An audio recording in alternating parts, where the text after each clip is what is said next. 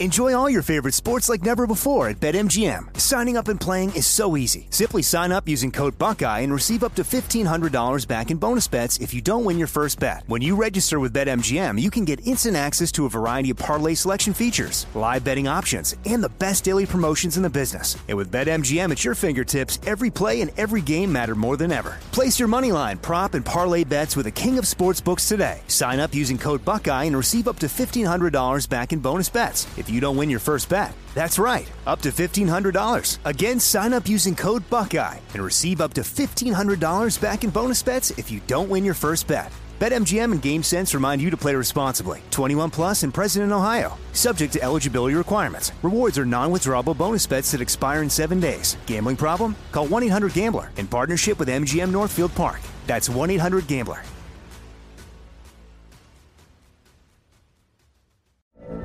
From BBC Radio 4, Britain's biggest paranormal podcast is going on a road trip. I thought in that moment, oh my God, we've summoned something from this board. This is Uncanny USA. He says, Somebody's in the house, and I screamed. Listen to Uncanny USA wherever you get your BBC podcasts, if you dare.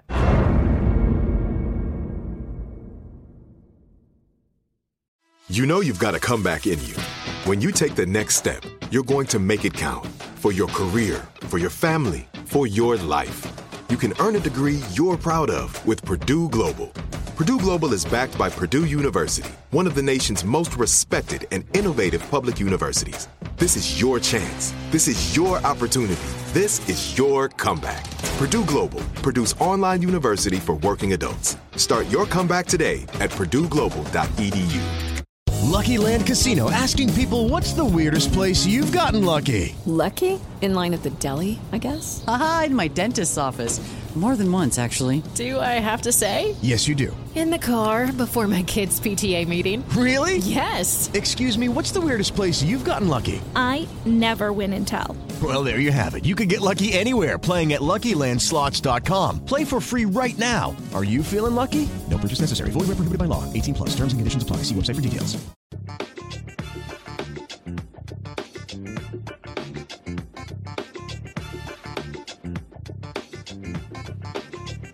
How some carriers give you so little for your older busted phone you just end up living with it?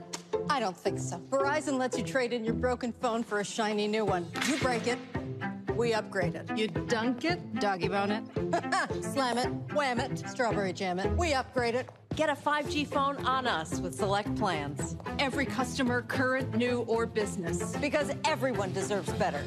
And with plans starting at just $35, better costs less than you think.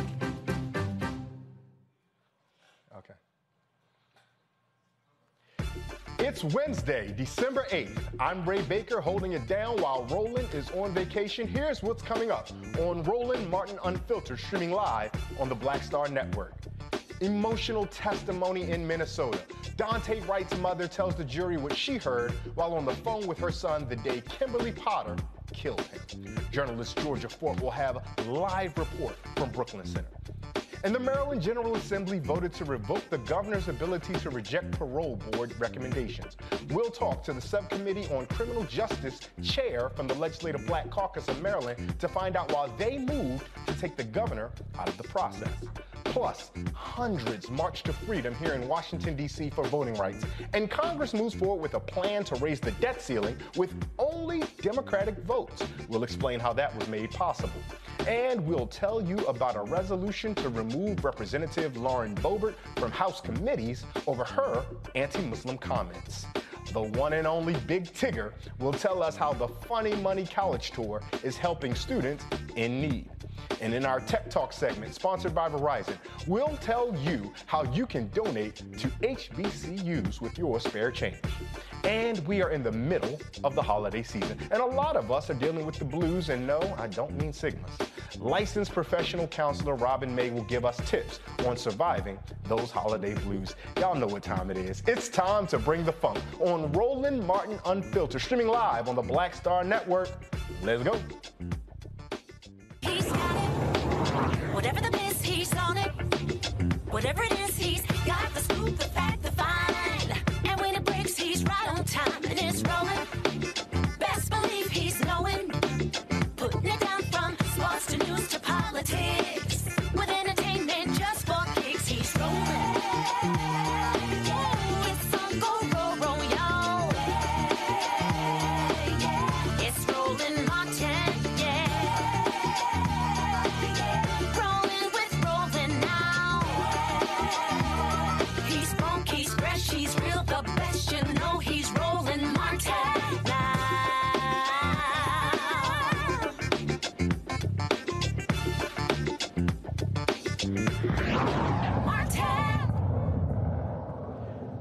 Maryland governor's has, powers has been revoked because he will no longer decide whether inmates serving life sentence will be released on parole. Now, Maryland lawmakers voted to override Governor Larry Hogan's veto on a bill removing the governor from the parole process. The unofficial vote tally in the House was 92 to 46 and a 31-16 margin in the state Senate.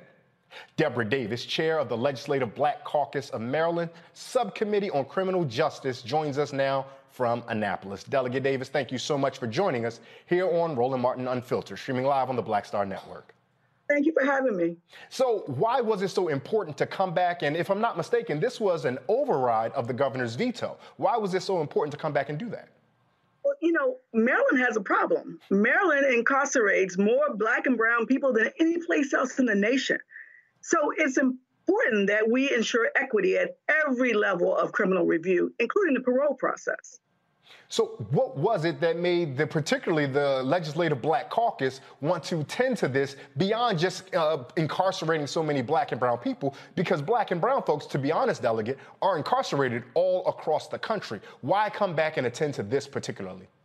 Well, this particularly, in so many situations, when someone pleads guilty to a to a, a certain crime, to um, to a murder case or to a, a felony case, they make a deal with the judge and with the prosecutors, and everyone agrees that this person is entitled to um, to parole.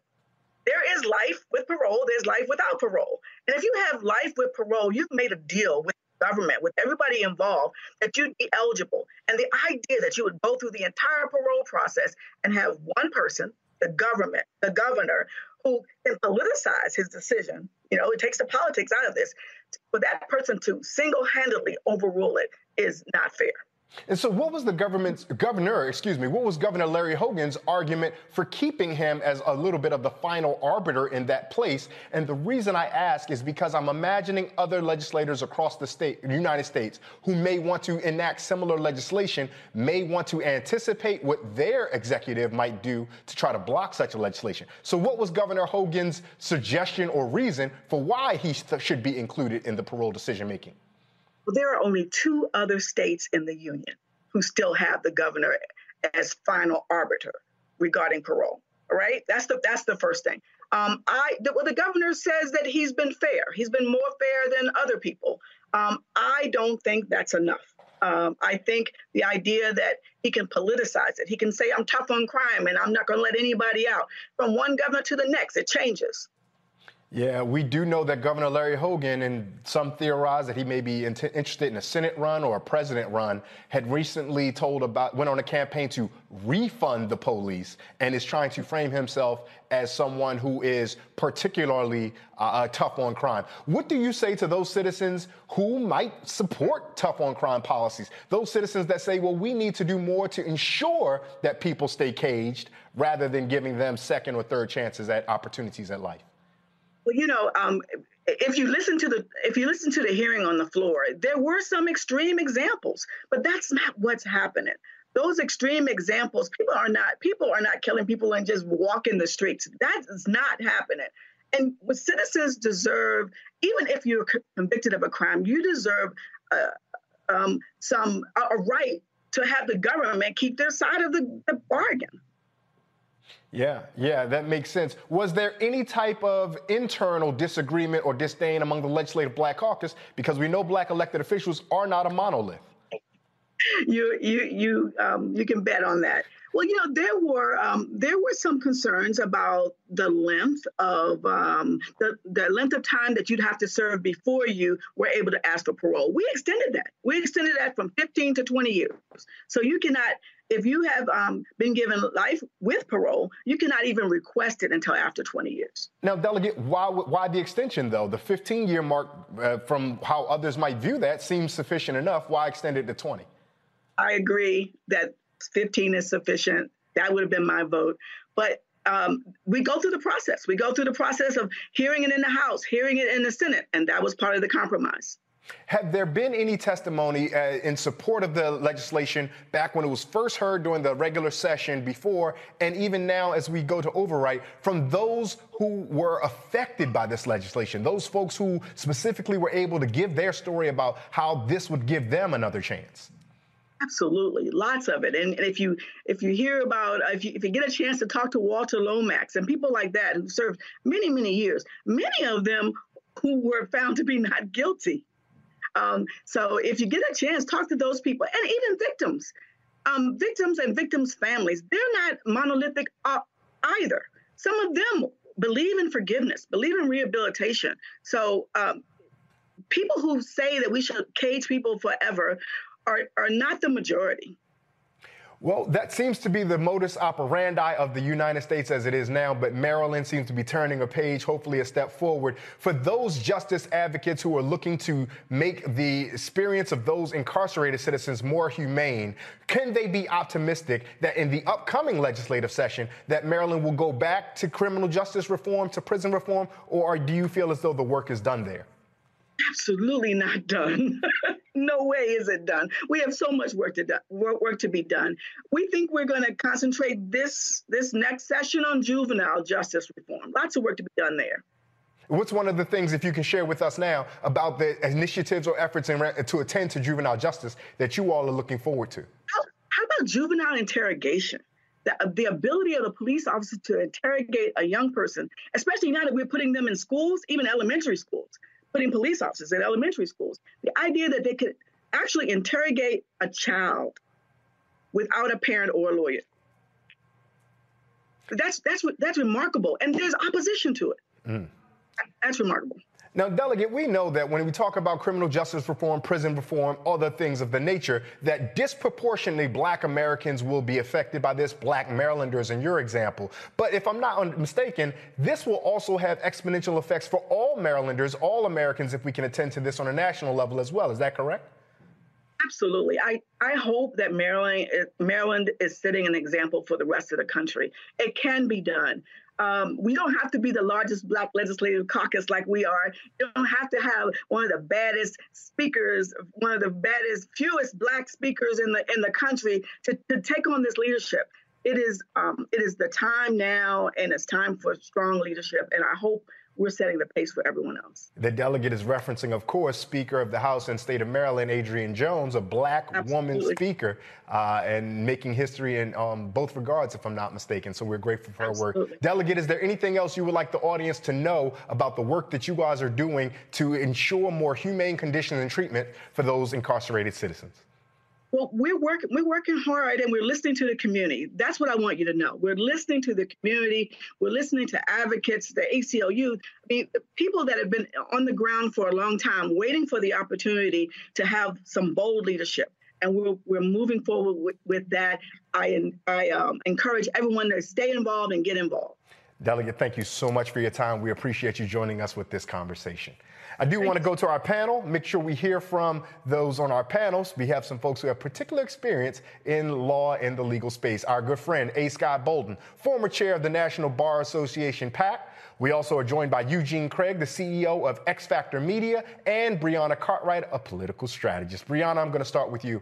When you hear about legislation or activity of legislatures such as this, are you encouraged that as a nation that we may be moving forward to treating incarcerated citizens in a more humane fashion? I don't think that we we actually are. I'm glad that Maryland is fighting hard, and I think we have a long way to go um, overall as a as a nation. Um, and I hope that we do better. Um, we still have death row um, as an option, um, which we've seen um, time and time people get it wrong. and so I, I think I think we got a bit of ways to go, but we can keep trying. Uh, Now, A. Scott Bolden, our good friend, tell us about what folks in the how this might change things in the courtroom for folks. Uh, those lawyers who may be defending some people that may be looking at life in jail. Does this change the calculus at all of how defense attorneys might go about doing their work, or even prosecutors? Uh, I don't think it changes how they go about doing their work. This happens. This this action by the Maryland State Legislature to leave it with the parole and not having the governor have veto authority over a recommendation from the parole commission doesn't affect what goes on the courtroom. It will certainly affect what happens after a conviction, after an appeal. And that is simply that after 20 years, the application to the parole board and their recommendation or what they d- determine, the, all the action will be with them. And so you'll have certitude, depending on how many votes you have on the parole commission in Maryland, you'll have certitude that if you convince them that you should be let free or to go free, you don't have to worry about appealing and spending money and appealing to the whims of the governor. There's a reason there are only two other jurisdictions now that give the governor veto authority uh, because it doesn't make sense for the king, if you will, to be able to be all knowing and know more than the parole board who have experts and who are on the ground on these issues. And so Maryland's an out, Maryland's not an outlier in regard to this decision. They are an outlier in regard to criminal justice reform and the sweeping legislation they passed last year that the, this country and the feds have not been able to get done. So, uh, bravo to the Maryland State Legislature. Look for more to come from them. They've got a large black delegation, and uh, they're using their power, their democratic power, to get it done. Eugene, I want to get you in real quick, but I've only got about 30 seconds, and I apologize for boxing you in. So many people like to run on Tough on Crime. Might this be a political issue in the upcoming Maryland statewide elections? They'll hold elections in 2022. Do you see that this is now going to become a political football? Law at this point. Um, you know, the, the, this GA overruled the governor's veto. It's settled law at this point. It's just a flat implement, implementation. Well, I told Eugene I had 30 seconds, and Eugene was kind enough to hold it to 15. We appreciate you. We'll come Well, back to our panel to with just I'll a little bit more. pictures. We've got much more coming up on Roland Martin Unfiltered streaming on the Black Star Network. We'll be right back.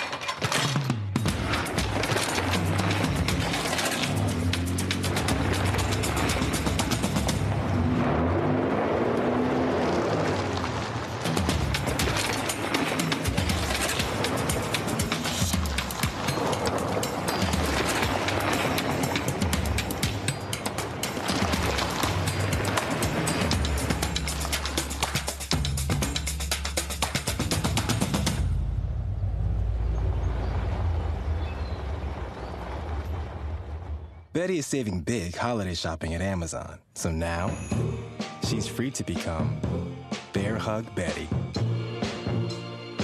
Settle in, kids. You'll be there a while. Ooh, where you going?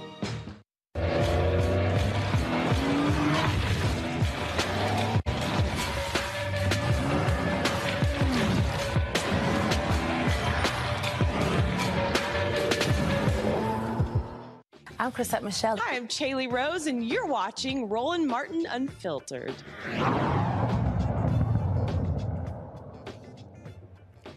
Testimony in the trial of a former Minnesota police officer charged with killing Daunte Wright got off to an emotional start. tried to get away. Katie described what she heard when her son Daunte called her after getting pulled over by police. Um, I heard the police officer come back up to the window and asked, he asked Daunte to step out of the vehicle. And Daunte asked, For what? Am I in trouble? And I heard the officer say, I need you to just put the phone down, step out of the vehicle, and I'll let you know as soon as you step out of the vehicle.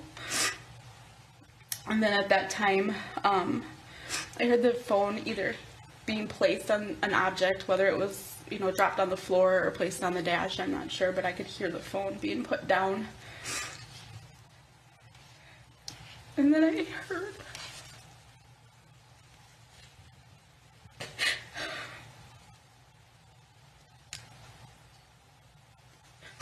I heard the officer telling Daunte, no. Um, and I heard Daunte say, no, I'm not. Don't. It sounded like he said, don't run. Daunte said, no, I'm not. And then I heard them say, somebody tell somebody to hang up the phone. And then that's all I heard. That's just a portion of the gut wrenching and truly, truly heartbreaking testimony that we have from that trial. Now, later in the show, we'll be joined by journalist Georgia Fort, who was in the courtroom today, and she'll be joining us from Brooklyn Center. But let's go back to our panel for a moment. I want to start with Eugene because, Eugene, I didn't give you the opportunity to go long on what we had before, but would you be kind enough to reset for some of our viewers just exactly what the tragedy of Daunte Wright is? Because, quite honestly, there are so many incidences of police violence that result in the murder of African Americans that some folks, sadly, might have forgotten just exactly what this case was. Would you be kind enough to do Look, that for man, us? that's exactly what it is. I mean, this this is a situation where you have you know overzealous police officers, you know, with firearms that probably are not properly trained to use or should not be having. That resulted in another death of a, of, of a black man, and here we are here with a mom crying, with a mom emotional in the stand, recounting what probably what were her last words with her son. Uh, I mean, it's, it's you know, look, we're in a pandemic right now, and this is an epidemic that that existed before COVID. Um, and and you know, at this point, it's just about getting justice for Daunte. Injust- that's a perfect phrasing, Eugene. Thank you so much for the injustice for Daunte. Now, if, if I'm understanding correctly, we have Georgia Fort. So, Georgia, thank you so much for joining us here for, in, on Roland Martin Unfiltered. Let's go straight to what you experienced there in the courtroom. What was it like? We heard some of the gut wrenching testimony, but how did it both pull at the emotion of jurors, but also at their at their reasoning? Absolutely. Well, I was in the courtroom on the first day of jury selection. I'll be back in the courtroom on December 15th. And so they're rotating journalists out every few days. Uh, but today I was uh, watching through the live stream on our channels and it was it was heart wrenching to see Katie Wright take the stand this afternoon and talk about her memories of her son, to hear her detail the moments leading up to him leaving, the last words that he spoke to her. Katie talked about uh, that she was babysitting uh, Daunte Jr. Uh, that afternoon and was trying to get uh, Daunte to not wake him up as he was leaving to go get a car wash. And these are moments I think that most of us can connect to and relate to. And so it was very challenging uh, to to hear that. Um, but we also learned a lot today throughout the testimony. Some of the evidence that was presented. Um, especially the crash that happened. I think a lot of people were unaware that the vehicle drove off and crashed into another car uh, shortly after the shooting uh, occurred. And we also saw the moments after um, Kimberly Potter shot Daunte and her response to that as well. Now, Georgia, black Americans by and large are far too keen to this. Our antennas, our sensitivities are heightened. But white Americans often get fatigue at black injustice. What, from your time there when you were there during jury selection and from what you could see on the stream about how jurors were responding to this information, how did it seem that the jurors in Minnesota were responding? Well, it's tough to say, but we do know that this is a jury that's definitely not very diverse. Um, and so uh, that fatigue that you talk about is a real thing. During the jury selection process, we heard uh, some of the jurors say that they had done their own research and they were already aware of Daunte's criminal history.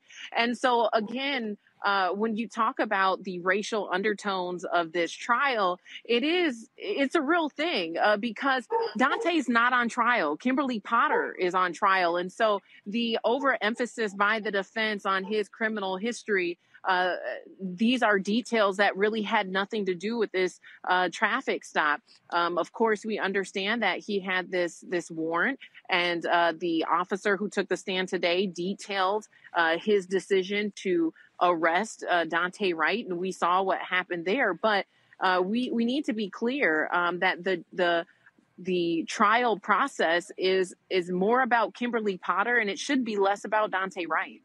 Now, if I'm not mistaken, Officer Potter is acknowledging that she made a mistake, but are, is the defense looking to get her exonerated on account of the fact that it's a mistake?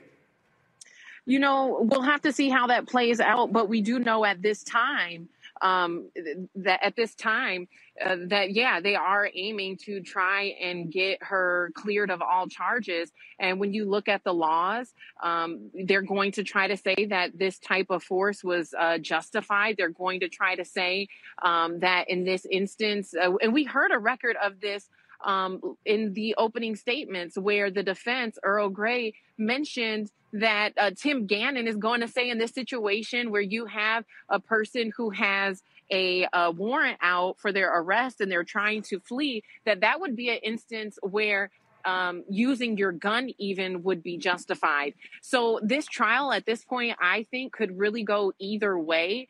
Um, and I know we're just a few weeks past the Rittenhouse verdict, where we saw this 17 year old 18 year old kid get off um, on on two murder charges right and so in this instance it could go either way the former um, chief of police for the Brooklyn Center Police Department is going to testify in favor of Kimberly Potter. Um, and so, with all of that said, it, it's really up in the air which way this trial is going to go at this point.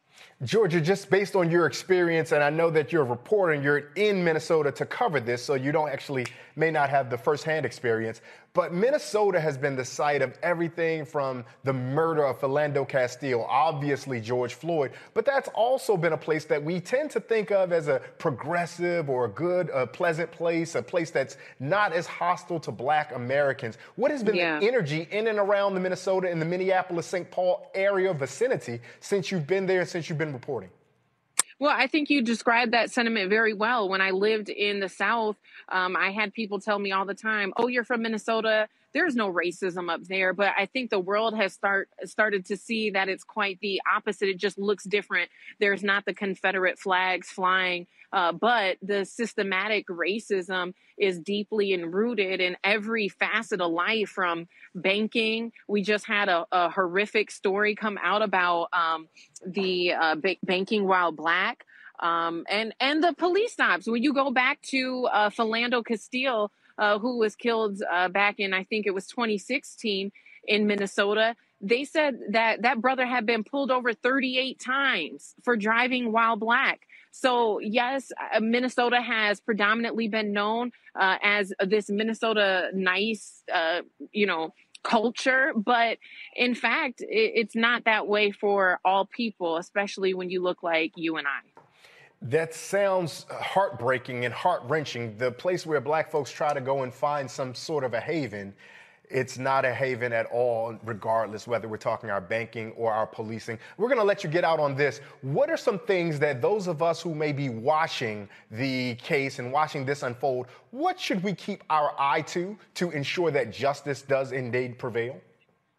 Well, I would tell people to go ahead and take a look at the jury instructions. Those have already come out and there it was very odd. I thought that one sheet of paper that was by itself separate from all of the other jury instructions on this one sheet of paper it clearly said that just because someone has um, had an, a fatal accident doesn't mean that they've committed a crime. And so the fact that that has already been drawn out in jury uh, instructions, I think, is something that people should be paying attention to because it's not just about the testimony. It's not just about the facts that we're going to hear on the stand. It's also about the instructions that the judge gives to the jurors to interpret the law. And, and that is really what's going to determine the outcome in this trial.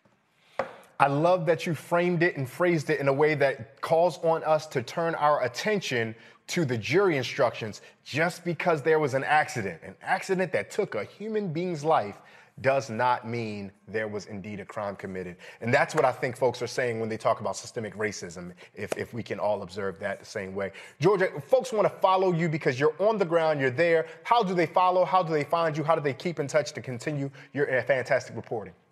Absolutely. You can head over to georgiafort.com. I was just out here this evening. There was a protest about a hundred people out here demanding justice for Daunte Wright and standing in solidarity with uh, his family. We live streamed that on my social platform. So if you head over to the website, you can find those links and follow along, not just what's happening inside the courtroom, but what, also, what also is happening in the community. That is Georgia Fort, independent journalist. And Georgia, I know it's cold up there. It's December. It's in freezing. Get All somewhere of my warm. equipment is is freezing, and everything's shutting down. You took so. your gloves off to help accommodate us to make sure we can get the shot right. We are forever Yes. grateful. Go be somewhere warm. Georgia's going to go get warm, and we're going to take a break. You stay right with us. We'll be right back after this break. You're watching Roland Martin Unfiltered, streaming live on the Black Star Network.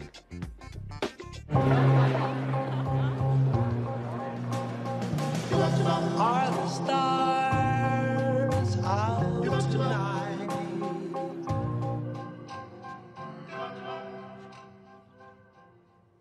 Alexa, play our favorite song again. Okay. Oh, that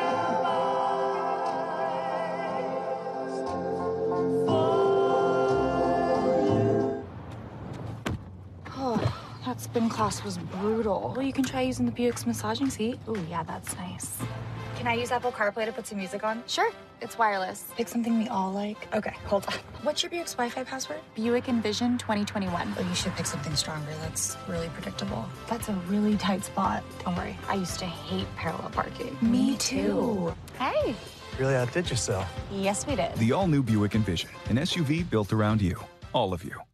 Once upon a time, there lived a princess with really long hair who was waiting for a prince to come save her. But really, who has time for that? Let's go. Feeling myself. I'm feeling She ordered herself a ladder with Prime one day delivery, and she was out of there. I want some hood girls looking back at it and a good girl in my tax bracket. Now, her hairdressing empire is killing it. And the prince? Well, who cares? Prime changes everything. But I'm back at it and I'm feeling myself. Hello, everyone. I'm Godfrey, and you're watching. Roland Martin Unfiltered. And while he's doing Unfiltered, I'm practicing the wobble.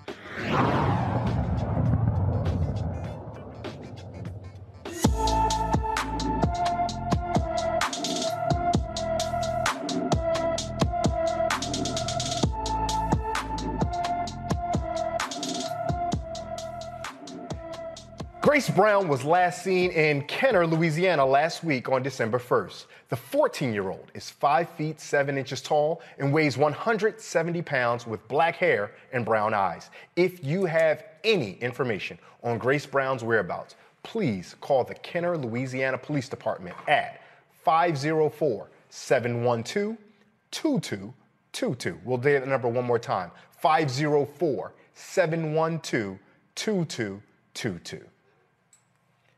Now, there's been so much going on in Washington, D.C., and we're in, excited and excited to tell you about it. Excuse me, so much going on. I'm excited to tell you about it. I want to bring back our panel. We have A. Scott Bolden, we have Bianca Cartwright, we also have Eugene Craig with us. Now, guys, the House passed a bill paving the way to increase the federal debt ceiling. Now, take a listen to this real quick. Take a look at this real quick. The bill would provide a one time fast track process for the Senate to raise the borrowing limit with a simple majority vote. It would allow Democrats to pass the bill without facing a Republican filibuster.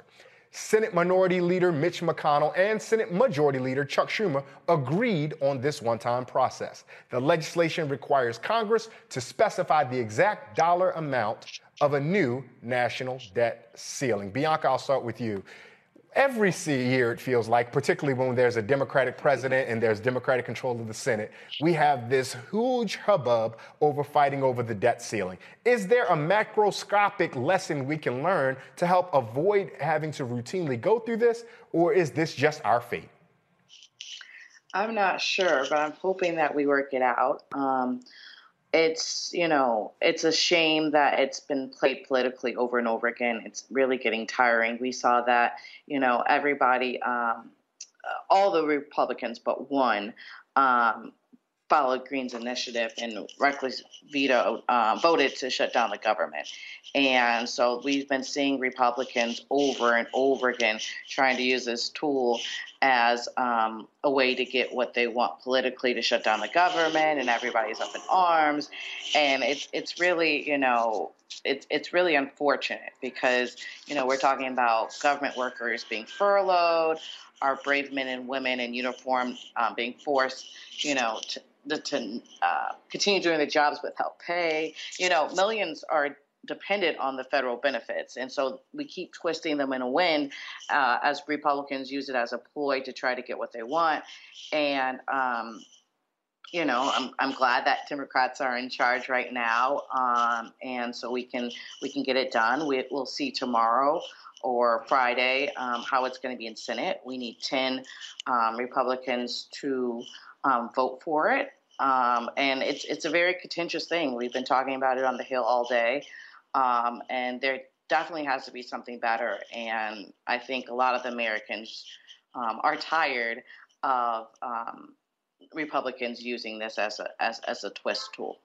Brianna, before I go to A. Scott Bolden, I do want to let you know I apologize for calling you Bianca. If you want to throw it back to me and say, okay, Roy, at any moment, I absolutely deserve it. I, my sincerest apologies for calling you beyond. Uh, Brother Bolden, I do. I am curious though. We only seem to have this issue when Democrats are in charge. Is there? I, I'm not being naive when I ask this, but I sincerely believe. What is the reason for this partisan chance or divide, where every time we have a Democratic presidency and also Democratic Senate control, now we have to have a whole issue about the debt ceiling? Well, I, I'm going to give you some pushback on that because under Trump, Trump actually had the government shut down because he wouldn't agree with the deal for with the with the Democrats. In fact, he announced he had no problem shutting the government down because the Democrats were obstructionists. I'm not saying Democrats or Republicans are right or wrong. I'm saying they both keep spending money.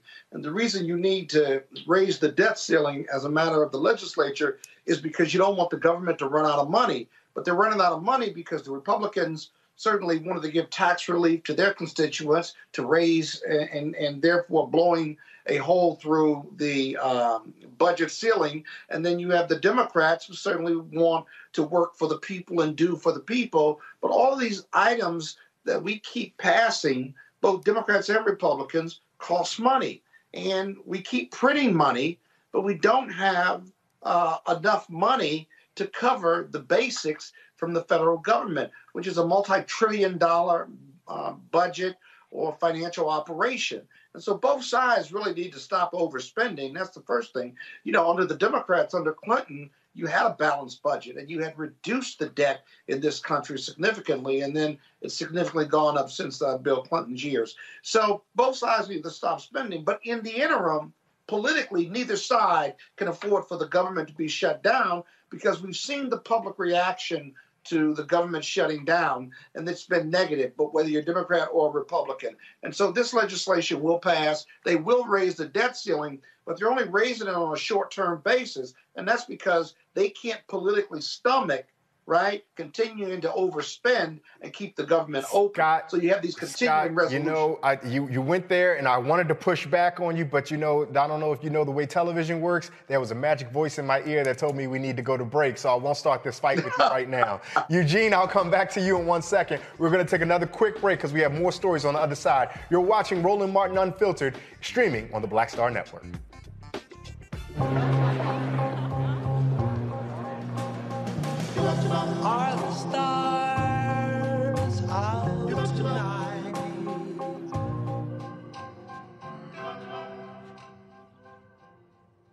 Alexa, play our favorite song again. Okay. I only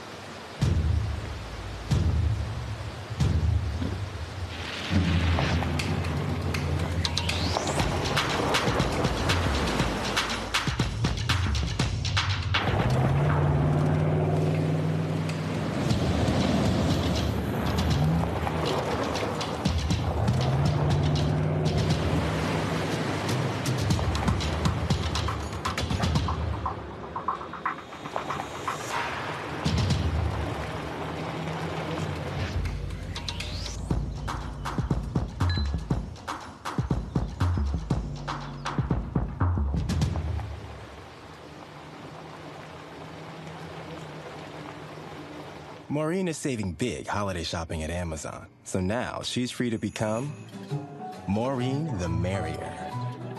Food is her love language, and she really loves her grandson. Like, really loves.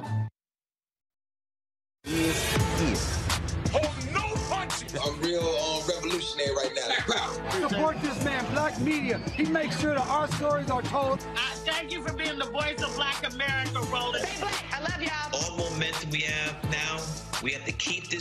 The video looks phenomenal. See, this difference between Black Star Network and Black owned media and something like CNN. You can't be Black owned media and be scared. It's time to be smart. Bring your eyeballs home. You dig?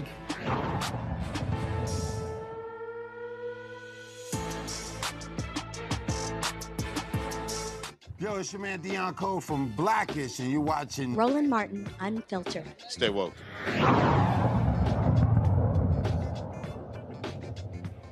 It's been a couple of weeks since Republican Representative Lauren Boebert made Islamophobic comments toward Representative Ilhan Omar. Today, several Democratic congressional representatives, led by Ayanna Pressley of Massachusetts, called for Boebert's removal from congressional committees. Representatives say a message needs to be sent to show others that this kind of behavior is unacceptable. hate and credible threats that have been directed at Rep. Omar and her staff. Words have consequences. We must acknowledge that and respond with action. We've introduced this resolution today to do just that and to send a powerful message to every Muslim and every marginalized person who has ever questioned their place in this country or in the halls of power. We see you. You belong, you are powerful, and you deserve a life free from fear and filled with dignity and love.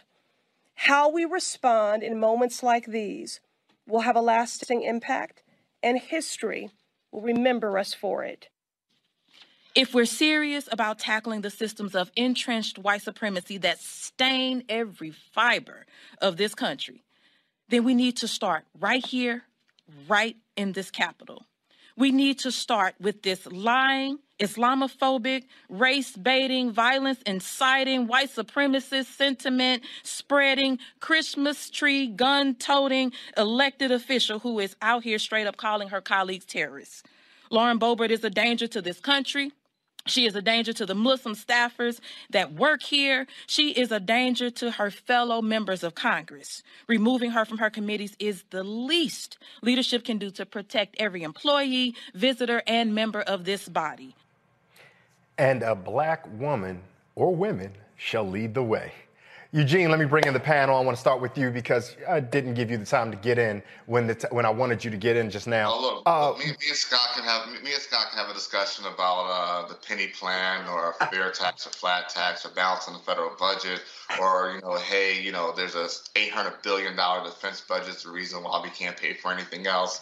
Um, You, you, you know what, Eugene? I think that is a conversation that we're going to have, and we definitely will have that. I'm going to listen. is- next, the next break we have, Eugene, I'm going to text Roland, tell him to go ahead and take one of those beautiful trips to Ghana, and me, you, and Scott, and you know, Brianna, if you want to join us, I'm gonna get your name right every single time. If we're gonna have that conversation, but uh, in all seriousness, I do want to pivot back to this question of I'll, I'll say this. I'll say this right. Listen, um, Democrats need to understand. Um, yes, these comments have to be dealt with, um, but I think the right steps is to put proper pressure on McCarthy and the caucus, the Republican caucus, to deal with them.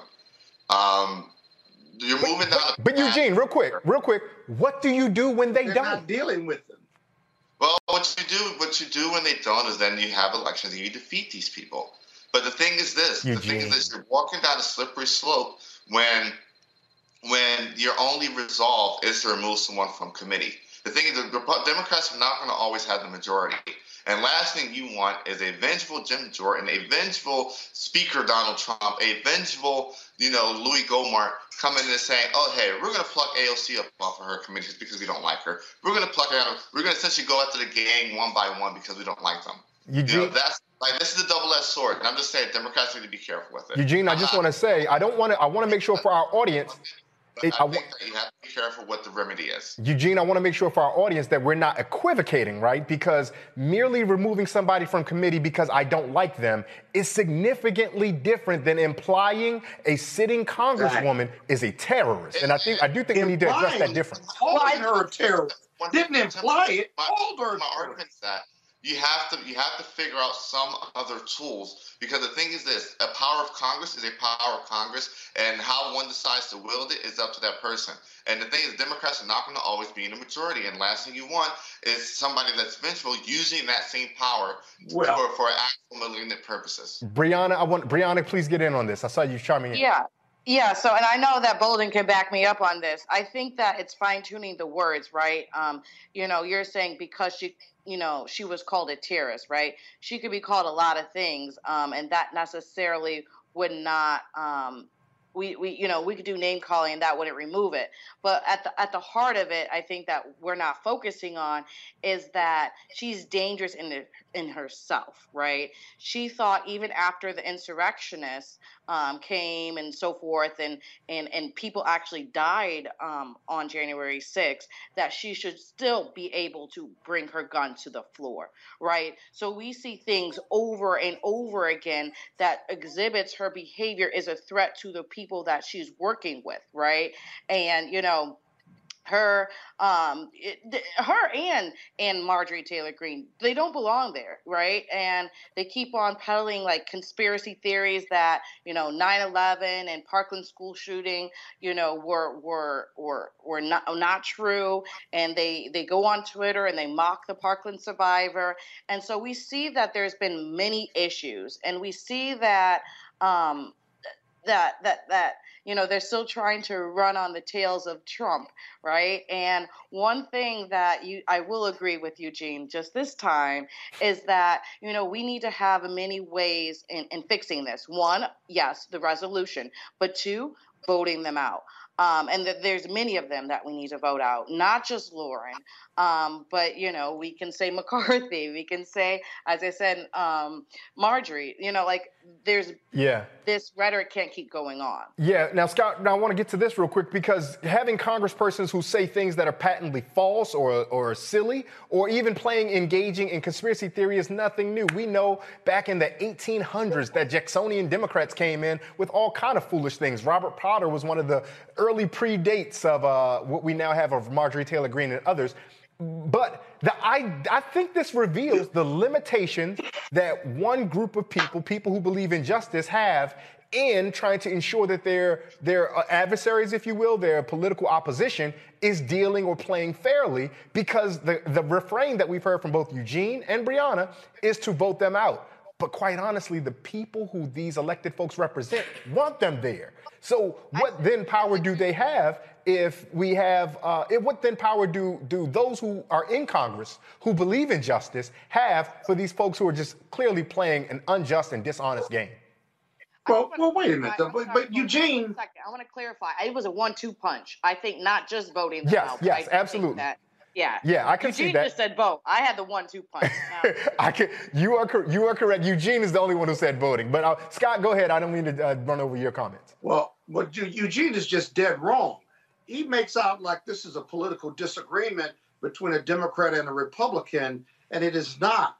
These are words that are deadly with the backdrop of the January 6th insurrection and the congresspersons from the GOP who supported those uh, insurrectionists and who were opposed to re- even recognizing Biden and who are calling these insurrectionists heroes. This is a this is an elected official uh, who Boebert uh, who didn't just say that Ilhan was a terrorist, but went on to say that she didn't have a backpack, so I think we're safe, suggesting that somehow that not only was she a terrorist, but she could pack weapons or a bomb in her backpack.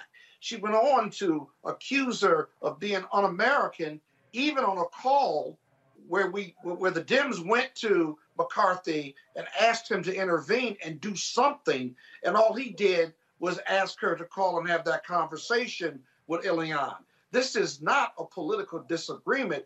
These are words and attacks that can be deadly because those words are the same words that we heard from Donald Trump and others before the January 6th insurrectionists. And those followers went and attacked the Capitol. People die because of those words. And so don't tell me that we have to be careful with removing her. We've tried, Democrats have tried everything else but to remove her. And if the Republicans don't do their job, then the Democrats, when they're in office, are going to do their job. And getting her removed from committees is the maximum effort that the Democrats have. And be honest with you, I'm not worried about the Republicans removing any Democrat over some political disagreement, but you don't you won't have Democrats accusing uh, any Republican uh, uh, of, of being a terrorist or because they were white, accusing them of being Ku Klux Klansmen. So, so Eugene, just stop it.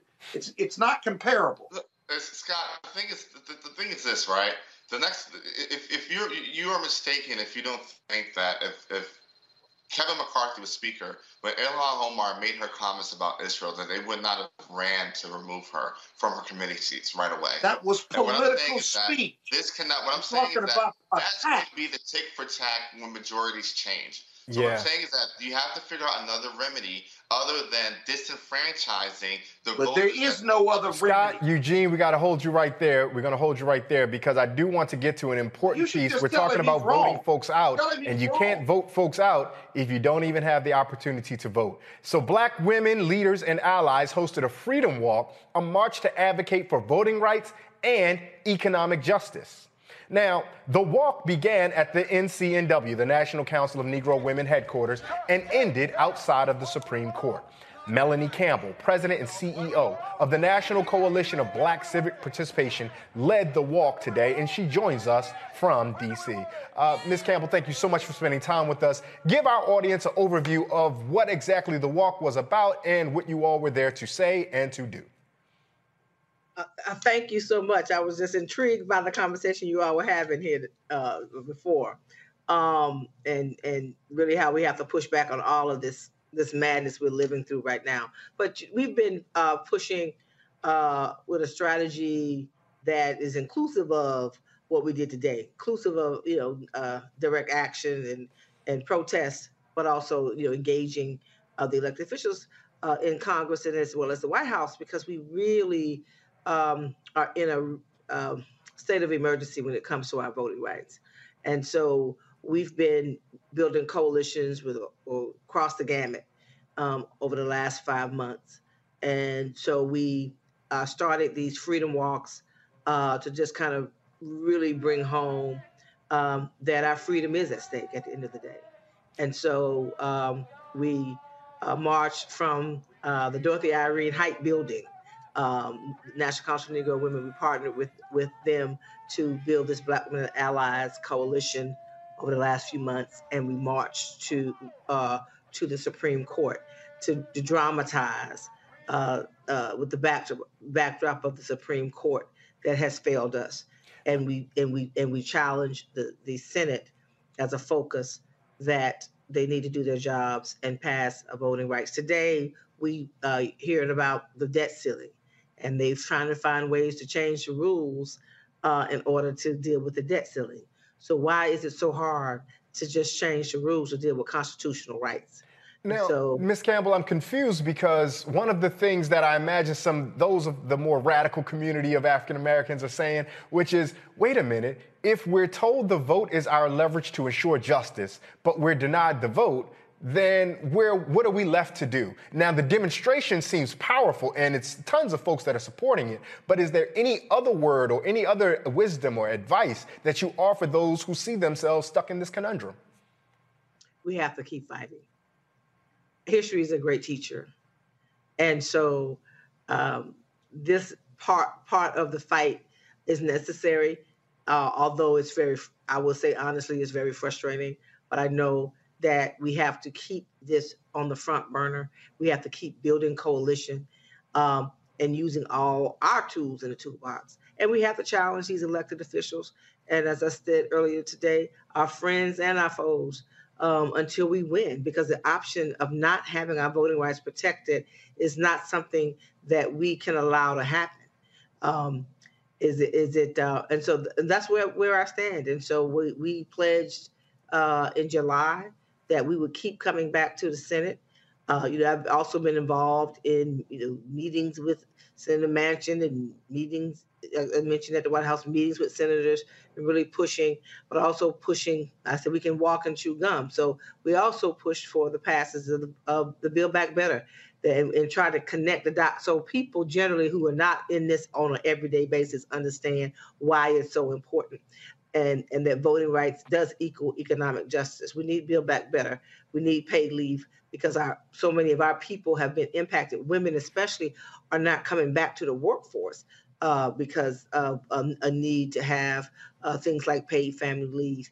Um, and, and that's due to COVID, you know, and the pandemic we're still in. So we're gonna keep fighting, brother. We, you know, um, a little worn down, but uh, but we say we're not tired. We're not tired yet, and we're gonna keep doing it. And I'll be out there with Reverend Barber on Monday. Uh, more um, Repairers of the Breach.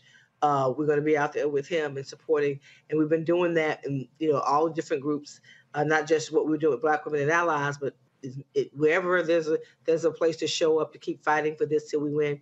We had Congresswoman Sheila Jackson Lee join us today, and Congresswoman um, uh, Terry Sewell and uh, um, and Congresswoman uh, uh, Bonnie Watson Coleman showed up. You know, they were in there fighting. Uh, we had Sister uh, uh, here from California, Secretary of State, and we had af- activists from Georgia and and uh, that sh- that showed up in Michigan, and we're all fighting. You know, and Now, we're going to fight until we win. Miss Campbell, we, we appreciate and understand the impetus to fight, but let's be honest and let's have a family conversation. Sometimes we have those in our black community that are we love our loved ones, our grandmas, our grandpas, our uncles, our aunties, who say, well, you can't beat up on so and so because they're on our side. But even those on our side aren't delivering the things that we need in order to ensure justice. How have you been advising and how do you engage in those conversations that say don't push too hard against perhaps President Biden because he's better than Trump? Well, um, you know, Trump's not in office. You do one president at a time. So I've been in, in meetings where we challenged them, and we'll keep doing that. Um, uh, we had a meeting with Vice President um, Harris uh, with a group of Black women. Uh, what's today? Monday, Monday, and really kept challenging her in the role she's playing as a part of that administration. Uh, to just use all the tools. What was her response, Ms. Campbell, when you guys challenged her specifically about not delivering on voting rights of all things? Yeah, How I did mean, she I respond?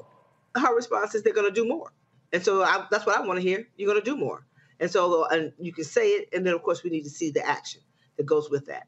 And Is so there anything that doing more? issue- Go ahead. I'm I sorry. the biggest issue, um, the biggest issue is to, to to do all they can to push and and get the victory in the federal, uh, with the federal legislation of John Lewis, you know, voting rights restoration, and deal deal with that. Uh, but there's also other things that can be done to help make it easier for people to vote, and that's all fine. But the voting rights, and, and because we have redistricting, and, and I know I'm getting into sausage making of all of this stuff, but you know, it's about power, and so uh, and the lack of being able to build black political power in this country is tied to uh, us having fair opportunity to vote, elect, get elected, all those things that that um, the, the voting rights um, um, law uh, with enforcement powers uh, brings us. And so that's the that's the, that's what laser Yeah. focused on that, which is why we keep going to the Senate. But I've been at protests Yes, ma'am. uh, with, um, with uh, Ben Jealous and the League of Women Voters, you know, at the White House. Right. weeks ago.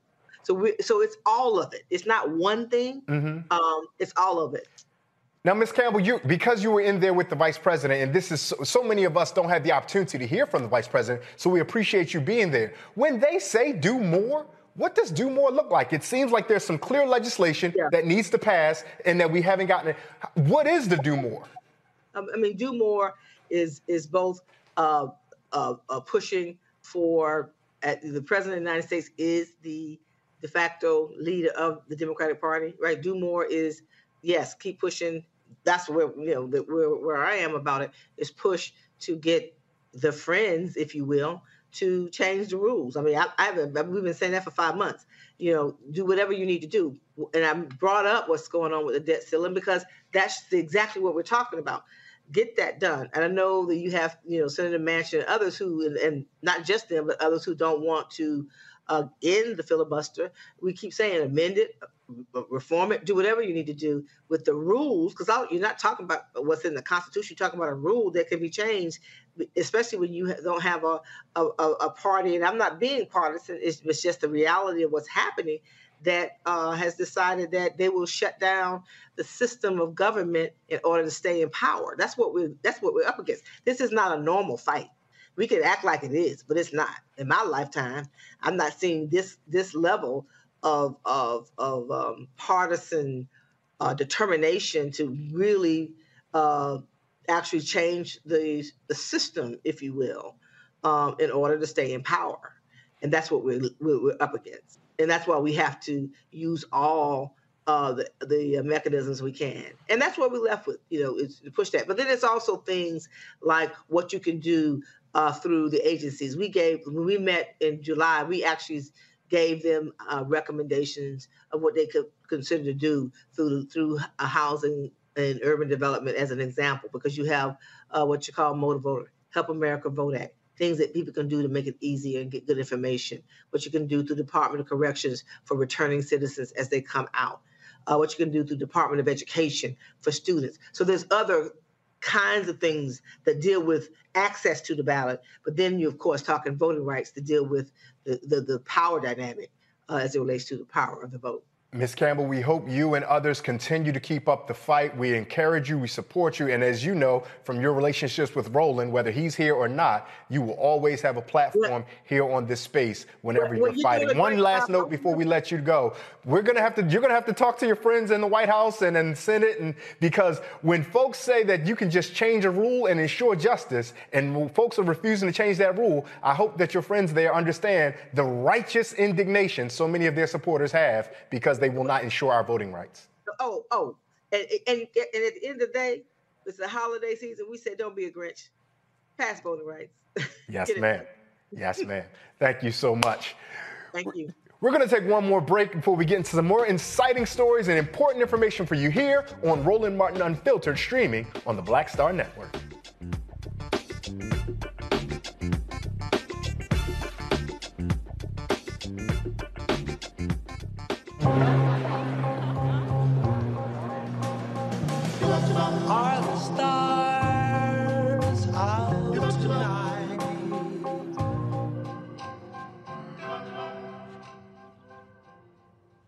Alexa, play our favorite song again. Okay.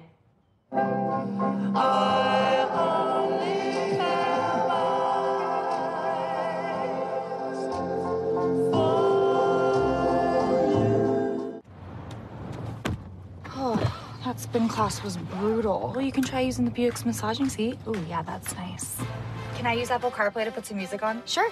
It's wireless. Pick something we all like. Okay, hold on. What's your Buick's Wi-Fi password? Buick Envision 2021. Oh, you should pick something stronger. That's really predictable. That's a really tight spot. Don't worry. I used to hate parallel parking. Me too. Hey. Really outdid yourself. Yes, we did. The all-new Buick Envision, an SUV built around you. All of Once upon a time, there lived a princess with really long hair who was waiting for a prince to come save her. But really, who has time for that? Let's go.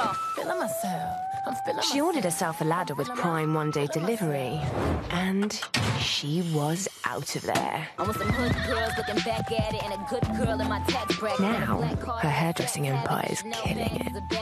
And the prince, well, who cares? Prime changes everything. It's time to be smart. Roland Martin's doing this every day. Oh, no punches! Thank you, Roland Martin, for always giving voice to the issues. Look for Roland Martin in the whirlwind, to quote Marcus Garvey again. The video looks phenomenal, so I'm really excited to see it on my big screen. Support this man, Black Media. He makes sure that our stories are told. See, this difference between Black Star Network and Black owned media and something like CNN. I got to defer to the brilliance of Dr. Carr and to the brilliance of the Black Star Network. I am rolling with rolling all the way. Honored to be on a show that you own. A black man owns the show. Folks, Black Star Network is here. I'm real um, revolutionary right now. Roland was amazing on there. Stay black. I love y'all. I can't commend you enough about this platform that you've created for us to be able to share who we are, what we're doing in the world, and the impact that we're having. Let's be smart. Bring your eyeballs home. You can't be black on media and be scared. You dig?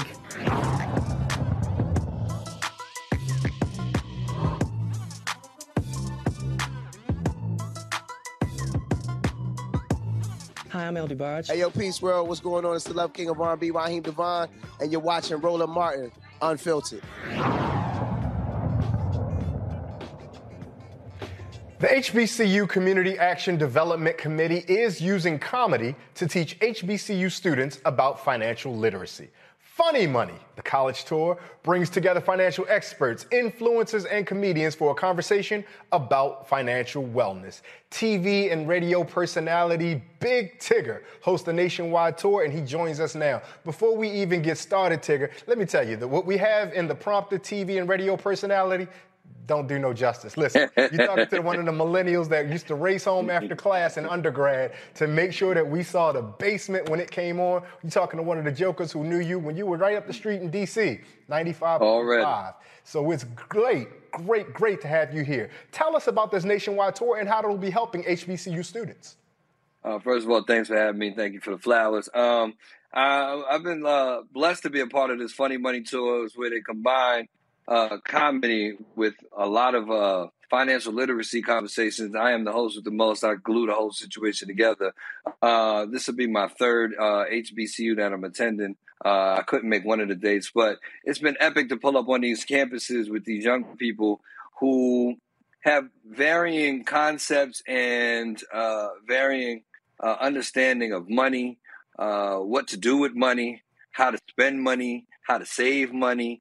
Uh, and then we give them all this financial literacy game from some some some people um, from Wells Fargo, uh, some other people like my man Luis Purnell. They pull up and they give them you know give them some jewels, and then uh, because I'm there and I've actually thrown away lots of money and learned from my own lessons, I give them some of my game too, like things that I've some of the hard lessons I had to learn with my own dough.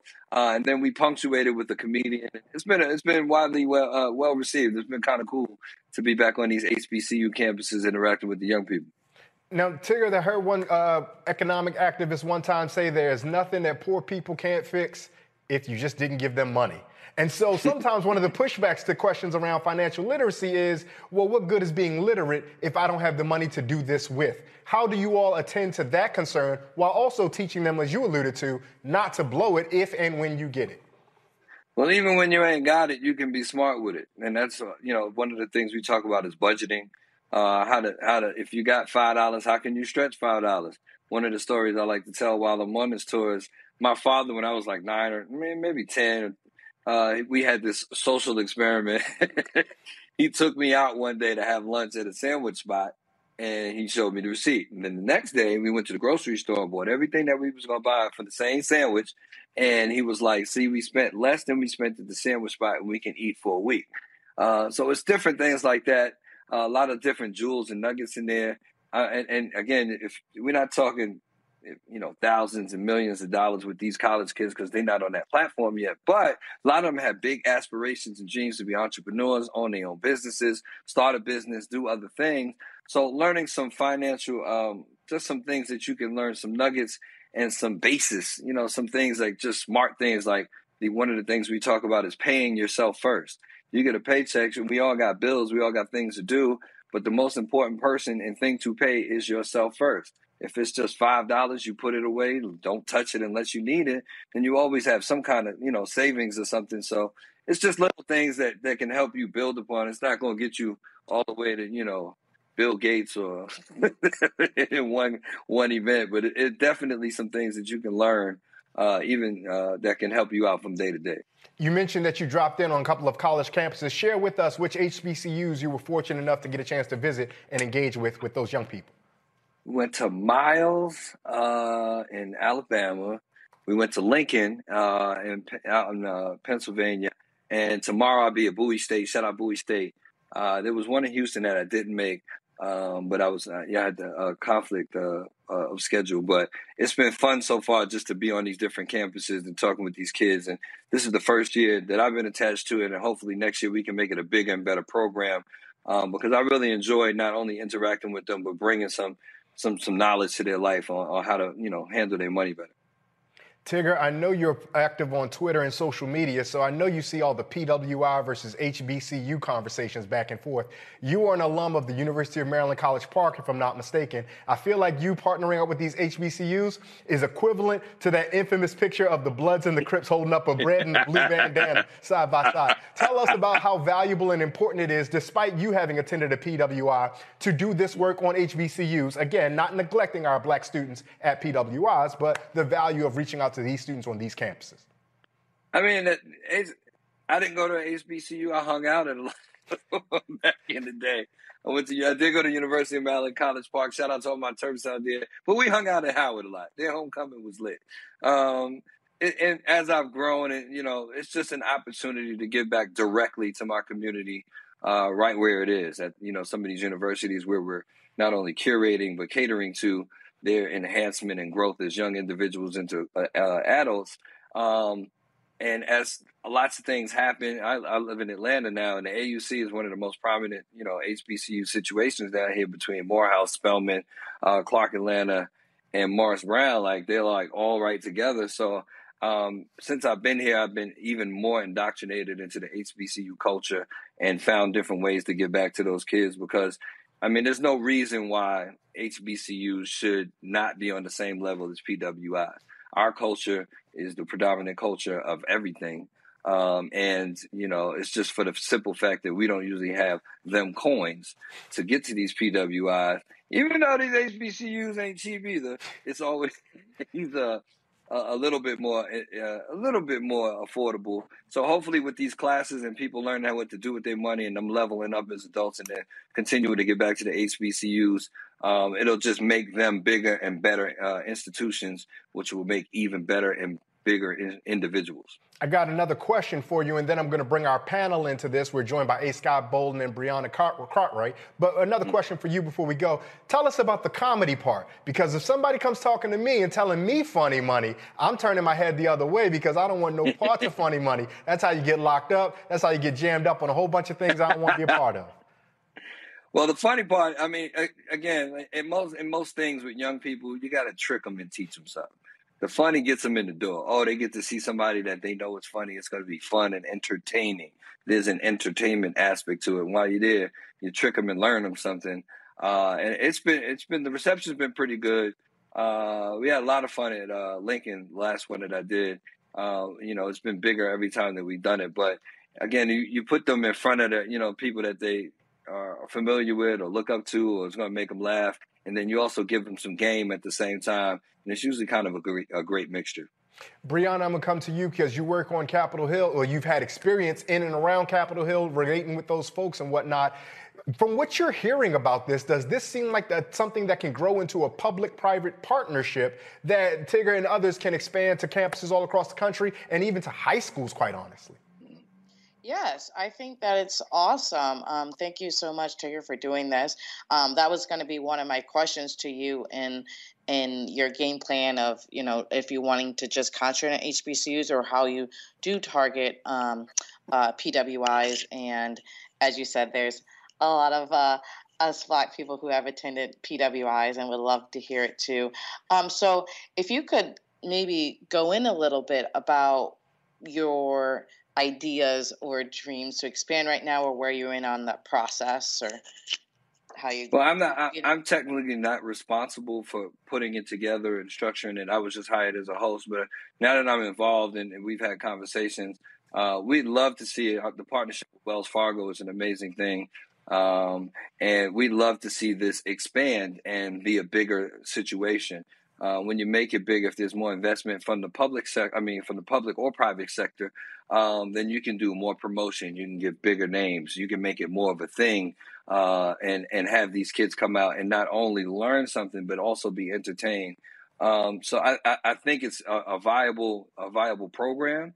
Uh, we've had a lot of fun with it, and again, you know, afterwards, I've had kids say, "Oh, I've never heard that before." You know, I learned that from you know, and then we uh, the one we did at Lincoln, David Banner was there. It was me, David Banner. Uh, like David was dropping all kinds of gems all over the place, and you know, David Banner, mm-hmm. my guy. So uh, it was a lot of fun, very informative, and I'd love to see it expand. I don't want to start So any did- trouble, Brianna. I'm sorry. Go ahead, Brianna. Go ahead. I was gonna say, did you did the schools contact you? If a school is interested in doing this, um, how, what would be the way for them to to have it occur?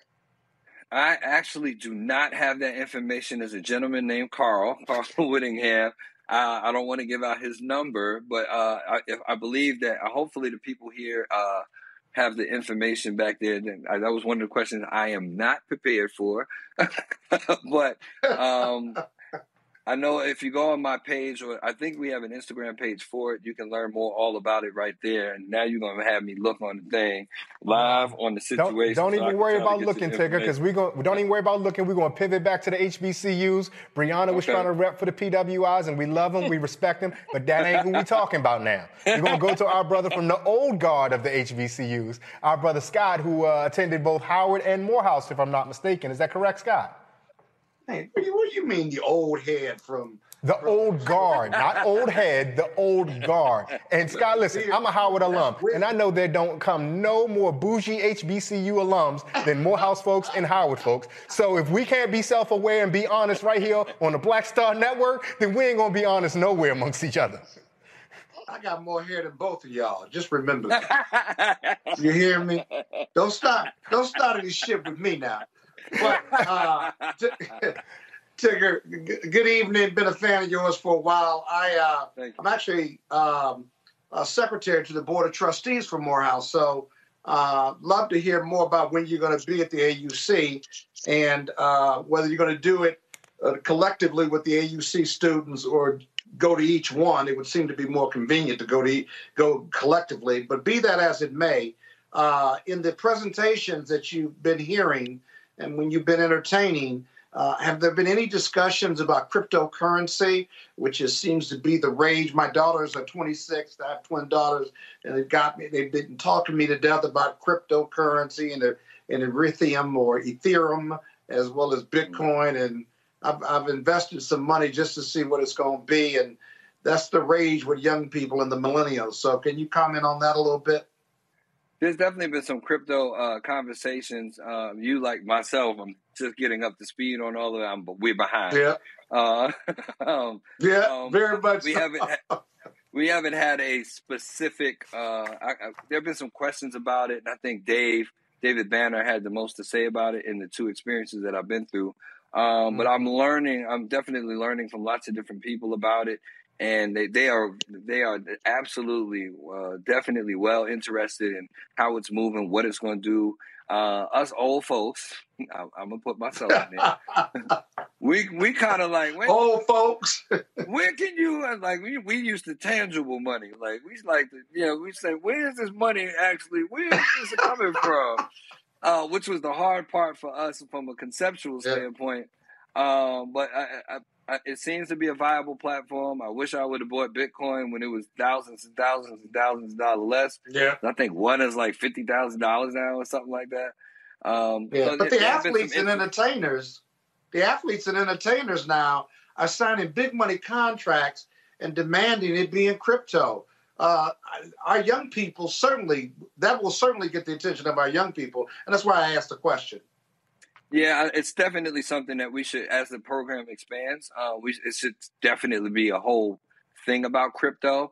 Uh, and if you're interested in more information about the program, it's called the Our Money Matters program. I know they do have an Instagram. It's Our Money Matters, the number two, uh, and that's where you can contact them and get more information.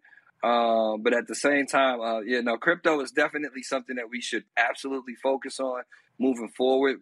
We we've touched on it. We haven't really dug like it's not one thing Yeah. that we really dug into, and particularly we kind of do an overview of all kind of things: uh, finance, budgeting, credit cards, uh, Yeah. you know, saving money, uh, stuff like that. So, but it's it's been well informative in some things that these kids have never ever been taught because they haven't even had any money to you know learn. Mhm. Uh, you know what I'm saying? It, it's it's Yeah, been yeah. I think important. Tigger, Talk to our audience about why it was so vital that you all go to college campuses and reach out to the young people. Now, we know some of us are returning students. It took me six years to get a bachelor's degree. But for the most part, we have 18 to 21 year olds who are there. So, why was that particular audience so important for you to be in front of, for David Banner, for some of the comedians that you're working with? Why them? I mean, they're the future leaders of all things us, you know, and you know, un- unlike us, most of them have grown up with privileges we couldn't even fathom growing up. Uh, while it, we're still no cakewalk for people of color, it's definitely a much gentler, kinder world for most of us. Um, and at the same time, you know, preparing them to go out in here and, and not allowing them to, you know, fall in the same mistakes that we did, uh, keeping up with the Joneses, uh, doing things that, you know, just out of because we, we, you know, as a people, we got some of the largest buying power in America. We just forget to spend it with our own people. Uh, um, so we, we've talked about all these different things, but I believe arming the next wave of you know leaders, uh, the next business owners, the next financial people, and the next family uh, heads of family is the way you know that you start from there, and then they can you know hopefully each one teach one, and we can continue to level up as a community. Absolutely. Now, we appreciate the work you're doing here, but we'd be remiss if we had the guy from Rap City on with a sweatshirt reading Rap City and not ask about Rap City. So, Rap City raised me. Yes, Rap sir. City, ra- listen, I don't know if those are for consumer. Matter of fact, we don't want everybody to have them because when I walk around with them, I want to be exclusive. Tigger, make sure that you hang tight after we go to break. Me and you, we're going to exchange some things. We're going to work some things out. We need to make sure we get that. But what can folks look forward to you from you? What are you working on personally, both uh, in your in your social justice ventures like this and your professional ventures? Where can folks see you? Those of us not in the Atlanta area. Uh, if you're in Atlanta, uh, wake up with me every morning on V103, uh, ATL's number one for hip hop and R&B, Big Tigger Morning Show. Uh, we're getting ready for the new year, trying to reload for 2022. Uh, if you're not in Atlanta and you would still like to listen, we have an app. It's called Audacy, A U D A C Y. Uh, you can listen there. Uh, all things Big Tigger. You can follow me on my Insta. All my social media is the same at Big Tigger Show, uh, except for the morning show, which is Big Tigger Morning Show. I'm currently the official uh, uh, DJ in-game host for the Atlanta Falcons. I am the PA announcer for the Atlanta Hawks. Uh, and if all things happen appropriately, something like or something either Rap City itself or something like Rap City will be back early 2022. So, you know, back in 2003, when a young Ray would come back in from class, he would look at Rap City and say, well, you know, by 2021, Tigger will be doing something else, and I'll go ahead and host Rap City. So we're going to go ahead and flip this real quick. I be the host, you be the guest. You know we okay. can't afford any good soundtrack or any good bed music, but if you got four, eight, 16 of them off the top of your head, you know, we, it's always a pleasure to hear you give us whatever you got. Uh, well, let me show off a little talent that the good Lord gave me. You already seen the hoodie. It said Rap City raised me. This is how it goes down. With no exception, I beg your pardon, but right now I'm rolling unfiltered with Roland Martin. Yes, sir. yes, sir. Yes, sir. I know my friends who are watching this clip are waiting for me to freestyle with you. And to that, I will say when we bring back Rap City, I'll be sure to guest host for you. You can come Thank in you. and sit in, and me and you will happily go back and forth, Big Tigger. Thank you so much. Is there anything else before we let you get out of here that you would want our audience to know, either about the funny uh, HBCU tour, Our Money Matters, anything else that you want them to know about how the work you're doing and how you how they can support? Uh, again, just go check out the Instagram. Our Money Matters, the number two. Uh, to everybody here in the esteemed panel and yourself, please have a happy holiday. Y'all be safe out here and uh, happy 2022 on the way. Shout out to my sophomore year roommate, Deron. I told you I'd be on TV with Big Tigger one day. Bars! We're going to take another break. We've got so much more coming up here on Roland Martin Unfiltered, streaming live on the Black Star Network. Don't go anywhere. We'll be right back.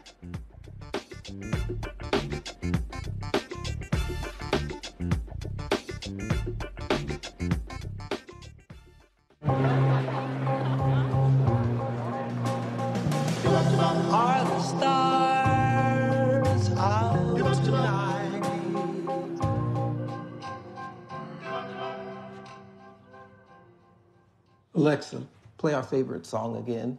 Okay.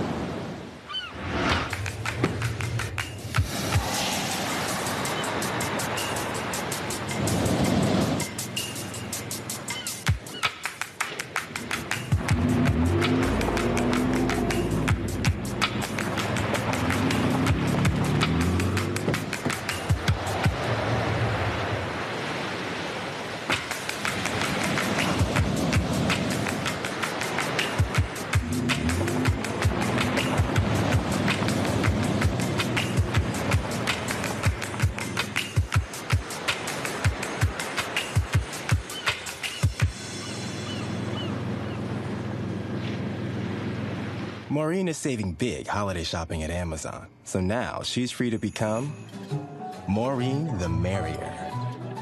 Food is her love language. And she really loves her grandson. Like, really loves.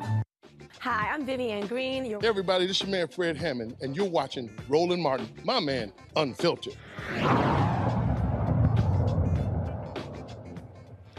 It's the holiday season and it can be stressful trying to figure out what to cook, where to go, and the most biggest stress, what presents to buy. But what about those who are already dealing with anxiety and depression? Quite a number of us are. This time of year, it's called the holiday blues. Licensed professional counselor Robin May is here to give us some tips on surviving those holiday blues. Robin, thank you so much for joining us here on Roland Martin Unfiltered. Well, I am honored to be here. This conversation is so important. Yeah, I'm grateful. Uh, so initially, people who are carrying with them whatever type of anxiety, depression that that they live with throughout their year only gets amplified in this particular season. Are there any unique tips or strategies different from what folks may be doing all through the course of the year that you would advise in this period of time? You know what's interesting? Even if it's someone who has never um, dealt with anxiety or depression, or they don't normally deal with anxiety and depression, they too can be victims of this during this time. So I want to speak to anybody who, like the young folks say, are feeling some kind of way. I want to speak to everybody. One of the things that we have to understand, and I want y'all to write this down, I want you to tell it to your friends, tell it to your mama and your sister too all of us in every area of our life, whether we know it or not, are trying to do one of two things. We are either trying to repeat what we saw growing up, or we are trying to get as far away from what we saw growing up. And no other time than like the holidays does that show up. So, if your mom and them used to make sure that the house was decorated the day after Thanksgiving, I'm over here telling my business, then of course you want to make sure that you carry on that tradition because it was so much fun for you. Or let's say for you growing up, the holidays were really stressful because you always had to travel. Well, you might be saying, I'm not doing all that traveling. We're not putting that pressure on ourselves. So again, we're trying to repeat or get as far away from as we possibly can. So the first thing that I want to encourage everybody to do is to really, number one, anticipate what they may be feeling and experiencing around this time. Listen, holidays can bring up very surprising emotions. And so I want you to get ahead of this. Now, when I give that suggestion, people often think that I am saying that I want you to anticipate being sad. That's not what I'm saying at all. I'm saying I want you to anticipate what you are longing for for the holidays, what normally comes up for you for the holidays, and put a plan of action in place ahead of time. Okay. So the second thing I want you to do now, this one is going to be really important and huge because one of the things that we want to do, y'all, is we want to run away from tough emotions. We don't want to acknowledge our sadness. We don't want to acknowledge feeling anxious, but I need you to do just that. I need to you to acknowledge that you might be feeling something and you might be experiencing something, and I don't want you to do the I'm just going to not think about it strategy. Mm. I'm going to share my crazy really quickly. And I want to be clear when I talk about my crazy or anybody else's crazy, I'm not talking about mental illness. I'm just talking about sometimes the way we process. I want to share mine so that other people can feel comfortable sharing theirs. One of the things I know for me is I have my three daughters and I love them so much, but I'm dealing with some teenagers over here.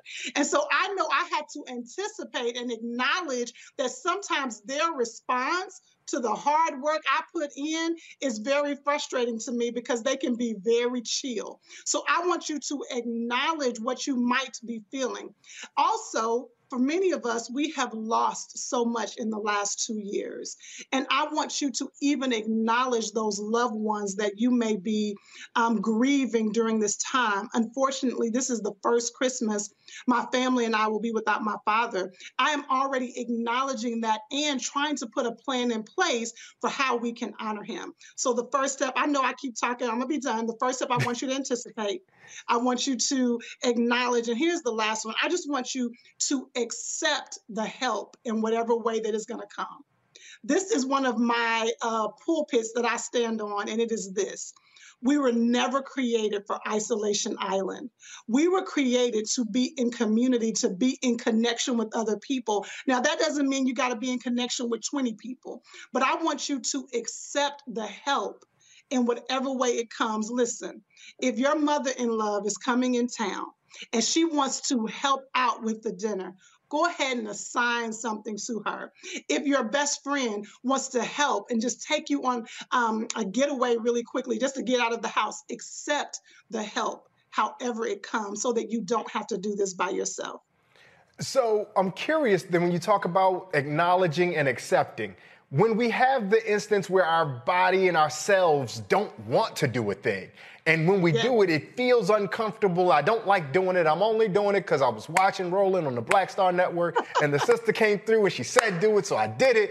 But I don't like my mother in law, or I don't like engaging, or I don't like acknowledging this feeling. Is there any advice for what we do when we are doing the thing you asked us to, but it don't feel right to do it? Okay, so the first thing I'm going to say is this I'm going to give you a little counseling one on one, and you don't even have to pay a copay. The first thing is our feelings are not right, our feelings are not wrong. Our feelings are just there to give us information. That's why I started out with anticipating and acknowledging. We have to acknowledge the feeling. We have to call it, say what the feeling is. That's the first step. But once you've acknowledged the feeling, I now need you to set some boundaries in place because if we're not careful, we'll go down a spiral. So if you know that, you know what, this is what I start to say to my family and my children. I start saying, hold on, I'm at capacity. Mm. I want you to know when you are at capacity mm. and you can set the boundaries. If you are going, you know, I do a lot of work with couples and I give my couples some strategies ahead of time. I have the wife give her husband a key word that she can say that nobody else knows what that key word means, but he knows it's time to wrap it on up. So make sure you are setting the boundaries with those who you are doing life with and who you're doing holidays with so that you can have that time to just be. I just talked about the fact that we're not called to live on isolation island, but that doesn't mean that we never need time just to be, be by ourselves. So you might have to carve out some time where you just again accept, acknowledge, and anticipate what you are feeling and allow yourself to feel that. So one of the things I'm going to bring in is our friend A. Scott Bolden because Scott's not what we would call old, but he may have more lived experience than some of the rest of us. Scott's my man, so I get to pick with him. But so, so, Scott, when you're doing listening to what we're hearing here, and you're thinking about the experience of being a parent in the holiday season, you just mentioned in the last segment your 26 year old twin daughter. What what are we, what from that you're hearing is resonating or is sounding like it's an affirmation of some of the things that have helped you move through various holiday seasons?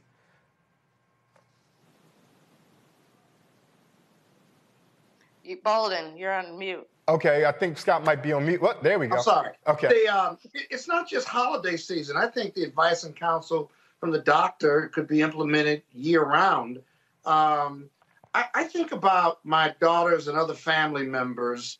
I've done a lot of work in this space. I've been married twice, and I certainly pick juries for a living as a, a white collar criminal defense lawyer. And I'm by no means perfect, but I'm certainly coupled with my spirituality, you know, holidays can be tough. I lost my dad in, in August, and I've been in a good space with his loss because he was very sick, and so he's in a better place. Um, but I, I think, I guess my question, uh, Doctor, is for those of us who, you know, or have, have family members who are really suffering from, for lack of a better word, demons, if you will. Mm. You know, we all have demons. We all have to confront them, right? And address them with professional help or otherwise. But if we're not willing to acknowledge, you know, the stories we've told ourselves as we grew up and, you know, came from different families and what have you, um, how do you convince those who certainly need professional counseling and help or suffer from issues from the way they grew up or bad relationships with mothers and fathers or brothers and sisters to confront and address those issues so that they can uh, proceed in life in a more wholesome, positive manner. Is that too heavy or? No, no, it's not too heavy at all. I almost feel like you've been listening into some of the sessions I have with clients because one of my Yeah. favorite statements is to say to people, "What is the story you are telling yourself?" So what I'm hearing Exactly. your question, what I'm hearing your question is, how do we convince these people that we love? I can see that you're struggling. I can see that Yeah. you need help. How do I convince this person to face that so they don't have to continue to do what I call white knuckling through life? Can I tell you one of the most powerful ex- ways that we can help? Is simply through example. As a mental health Mhm. therapist myself and as a life coach, people are often so surprised when I say, Oh, I need to talk to my therapist. They are Mm. shocked. So that's example by Yeah. itself of me showing that it is no stigma anymore. We are getting rid of the stigma, talking very openly about our own struggles, making sure that we are helping them understand that it is nothing wrong with turning inward so that you can heal. Yeah. I think when we live by example, that is the greatest lesson that we can give. And then the other thing I will say to that is giving people permission. And that can sound strange, particularly when you're dealing with adults, but you would be surprised how ingrained messaging is. Yep. Especially in the African American community. And so when we Yep. can give people permission by telling them, hey, you know what? Life isn't meant for you to struggle. That isn't what you were created to do. Give them permission to turn inward. It will be mind blowing and life changing for them. It can be tough for them, though, especially if they're not um, communicative, if you will, or if they're self medicating those stories with alcohol or drugs or other forms of ways to get a, get away from those stories they've told themselves. So, But you uh, know what God bless you and happy holidays. Thank you for for answering my question. No problem. And I wanted to say very quickly what happens with that again. A lot of times we think change. My husband and I pastor a church here in our local area, and we a lot of times we think change happens from the pulpit. change doesn't happen in that way. Change happens in in connection, in relationship. So again, if we can make that connection, if we can pull somebody aside, if we can speak to what it is we see, listen, some plant the seed, some water the seed, but we have to trust that God is going to give the increase. So you might just be planting a seed. You don't know who else is going to come back and water that seed. Change will come. Yeah.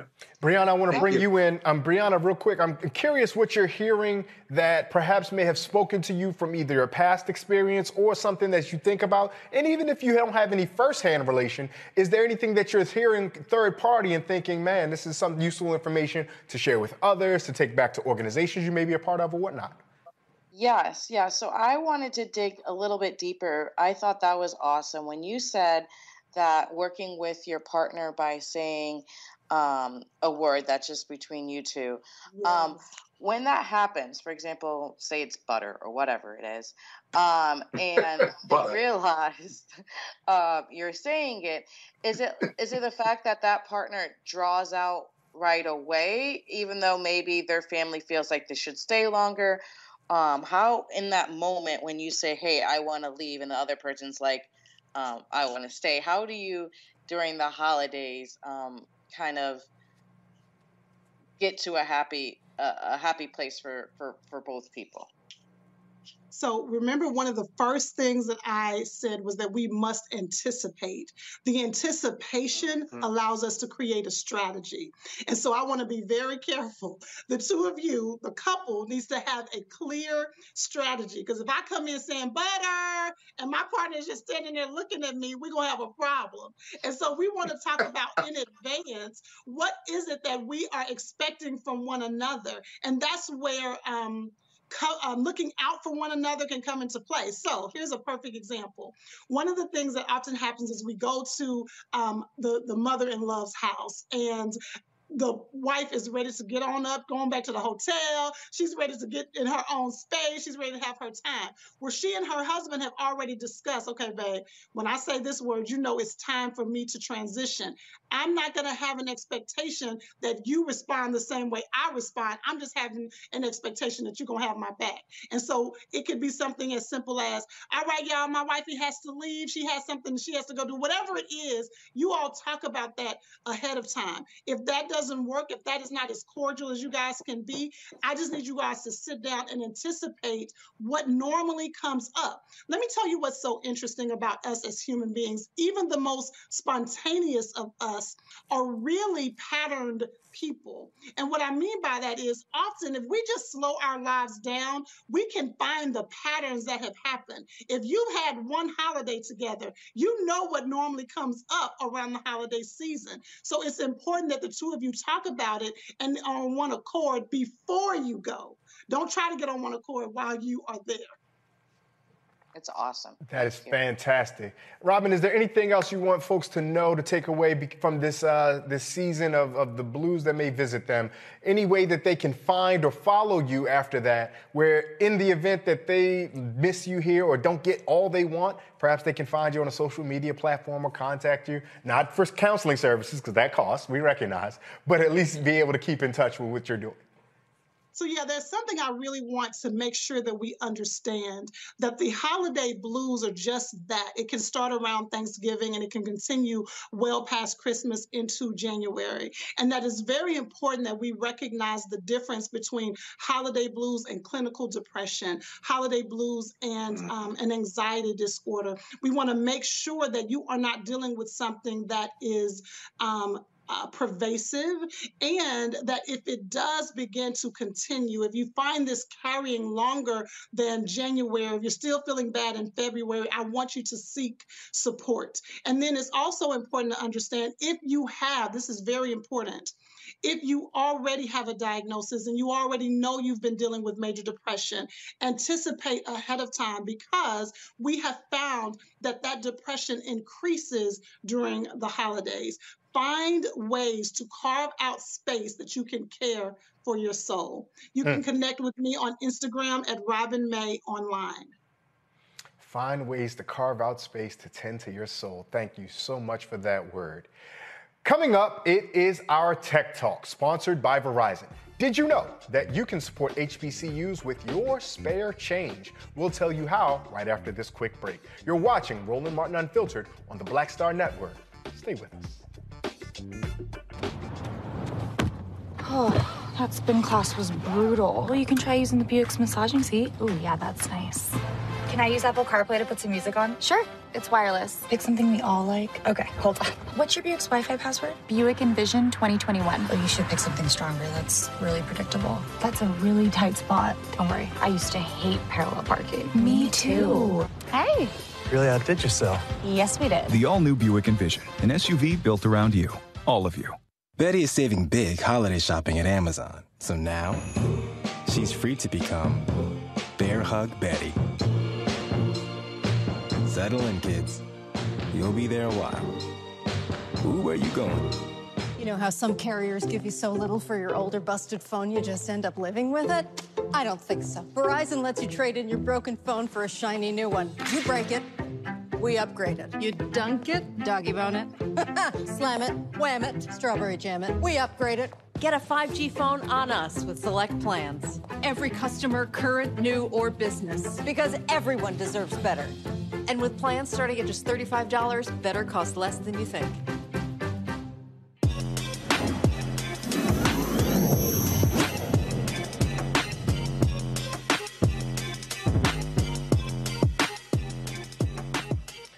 In today's Tech Talk, we are highlighting an app called, get this, HBCU Change, in case you didn't know what time it is over here on the Black Star Network. To explain how this works is joining us is Steve Canal. He joins us from New Orleans, Louisiana. Steve, first things first, I'm a stickler for people's names. Did I get the name right? C A N A L, Canal, can help me out.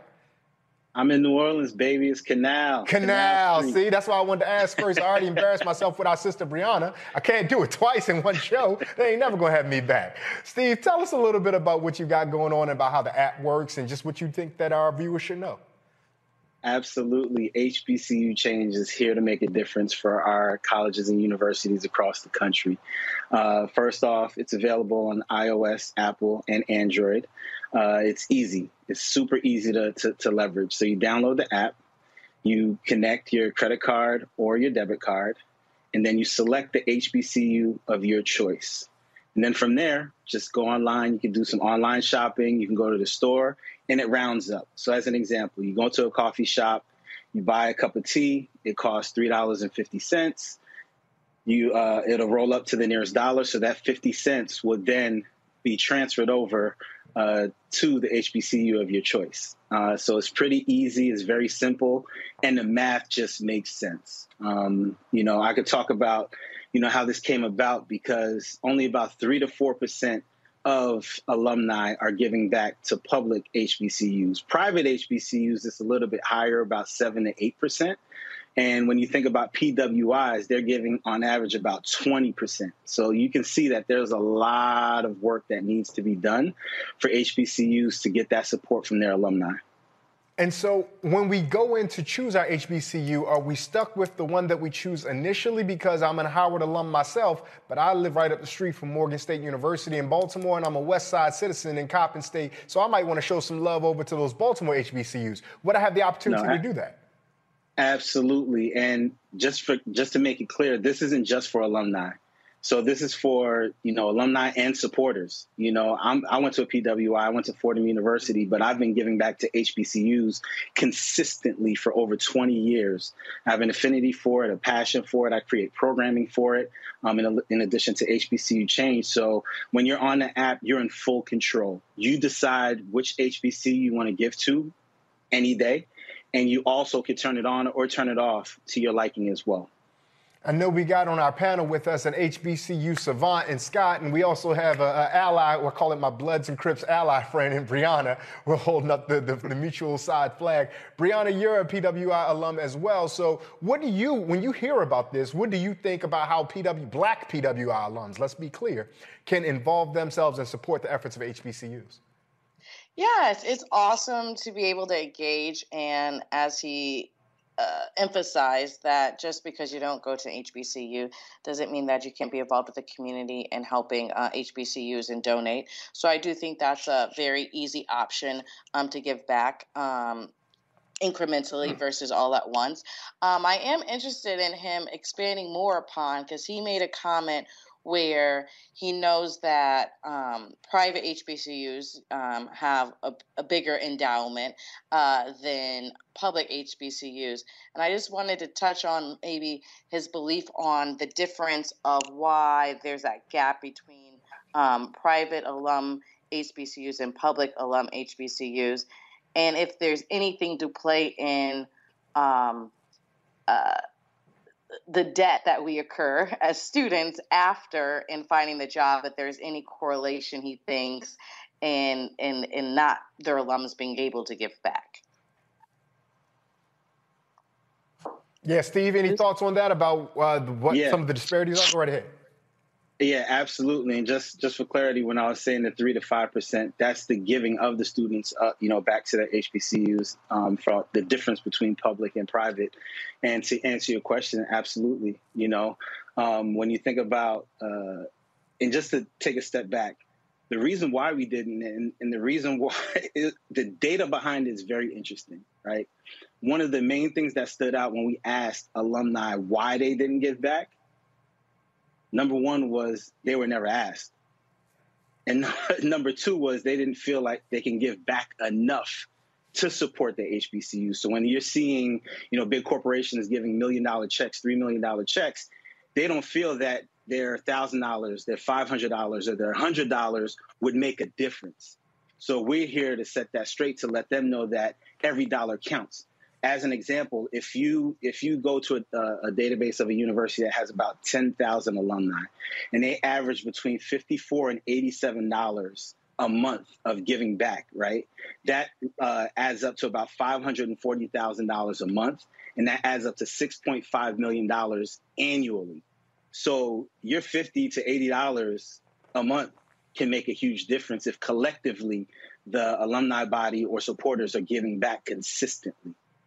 Yeah, Steve, when you first started rolling off those numbers there, I was thinking about that $1,000 or 500 and I said, "Ooh, that sounds a little steep. Even that sounds a little steep for me, even the thousand or five hundred. But the point about the fifty or eighty dollars, perhaps a month, or things of the sort, that makes a lot of sense. Now, Scott, you you serve as the secretary of the board of trustees of Morehouse University, if I'm not mistaken, as we just alluded to in another segment. So you also get a firsthand understanding of the activity or inactivity of alumni donations on this matter. Uh, how do you think the HBCU Change app will be able to benefit universities like colleges and universities like Morehouse, and also some of the more public ones, some of the uh, the ones that aren't always on the top of everyone's tongue whenever we mention HBCUs? Thank you for making sure you well, took us off mute this time. well, uh, my brother, I, I just want to thank you for HBCU Change app. I think you're absolutely right. I think the numbers for giving back are a little higher because I'm seeped in it as secretary to the board of trustees for Morehouse. But you, it, it, it doesn't matter. They're a little higher compared to predominantly white institutions of higher academic learning. The stat you gave on on why they don't give is is absolutely correct. But here's another reason why I love this app. Because on top of what you said about that 50 to $100 adds up, there's another reason why this app is so powerful. And that's because when Morehouse or Howard or Harvard, when they when they have big donors or foundations give them big money or very wealthy people, the first question they ask the president of the school is, what's your alumni giving percentage? And if that alumni giving percentage is, is high, 20% or more, they're more likely to give and it'd be open giving versus giving to a building or giving restricted funds if you will. And so if you if you give $10 a month you're adding to the percentage of alumni that give that helps the institution get a larger donation from a foundation or a wealthy individual even $10 because that contributes to the percentage. Um, we certainly tell our alumni that and we pound at it, but it doesn't really get through. Here, with this app that you've gotten, it answers all of those questions and helps all of these institutions, uh, HBCUs. And so I thank you for that. It, feel free to comment on my observation, but uh, that's a real issue. They can help bigger don help the school get bigger donors by just giving ten dollars or, or twenty dollars. Absolutely. No, you hit it right on the head. And that's one of the reasons why we developed the app as well is for that engagement, because we know when that percentage goes up, it exactly. definitely widens the eyes of corporate America to want to give back because that's the difference, right? If your own yeah. student body isn't giving back, why should I? Right. Exactly. So when that when that exactly. engagement percentage is going up and they're seeing that people are donating at a high volume, regardless if it's five dollars, ten dollars, a hundred dollars, a thousand dollars, it counts and it makes a difference. And then the then the larger donors will give unrestricted funds, which you can put into your endowment, which is another measure of financial stability, academic stability, when the regulators come and review it. So, for example, most historical black colleges don't have the endowments of majority institutions. I got that part, but one of the problems that they why they don't have it is because they get a lot of they get a lot of uh, gifts that are restricted versus unrestricted. That's changed uh, in the last now, year. Now, Scott, real quick, let me interrupt. Scott, define restricted versus unrestricted so those who might want to contribute can know how to navigate that language and landscape. Well, well, if it, it, restricted funds means that a large donor or foundation is giving for a specific reason or purpose, or for building, or for an endowed chair, or I'm going to give because I want to give to the law school or I want to give to the accounting class. It's restricted. We have it, but we can't use it for operations, administration, or things like that, which HBCUs, HBCUs really, really need. Unrestricted giving is the best giving because then it's up to the board of trustees and senior management at the institution, they can do what they want with it, which means they can put it into infrastructure. They can put it into upgrading the, the, the technology at the institution. They can spend money on a new stadium or a new dormitory. It's unrestricted. And the best thing about that is that there's somebody to hold accountable when the money ain't serving the students. Steve, before we let That's you right. get out of here, before we let you get out of here, tell folks where they can find more information about HBCU change. Tell them whatever you want us to know before you get out of here, because this is an important thing that as folks make their budgetary plans, because we had Tigger on talking about finances earlier, when they make their budgetary plans for 2022, we want them to include HBCUs. Tell them about it. Absolutely. You can go to hbcuchange.com um, and you can get more information on the, the app. You can also download the app on uh, the Google Play Store or the iOS uh, Apple Store uh, to be able to download the app. And it's super easy. Create a profile, upload a card, and you'll be able to start donating back to HBCU of your choice. Fantastic. Steve, thank you for your work Brianna, thank you for letting me get your name wrong and still loving me and being a part of the gang truce all the same. Scott, thanks for being my man since way back on uh, TV One's NewsOne Now, back in the old days. We used to have wear stuffy shirts and ties back there, but black folk, we get to be free now and move our arms and wear our sweaters. And above all, thank you for watching. This has been Roland Martin Unfiltered, streaming on the Black Star Network. Thank you to all the wonderful production staff that have helped shepherd me through this journey. Uh, Roland is still out, so we'll have another guest host tomorrow. I'll be back here with you guys on Friday. And in parting, let us remember the words of the Yoruba proverb that if we stand tall, it is because we stand on the backs of those who came before us. God bless. Good night.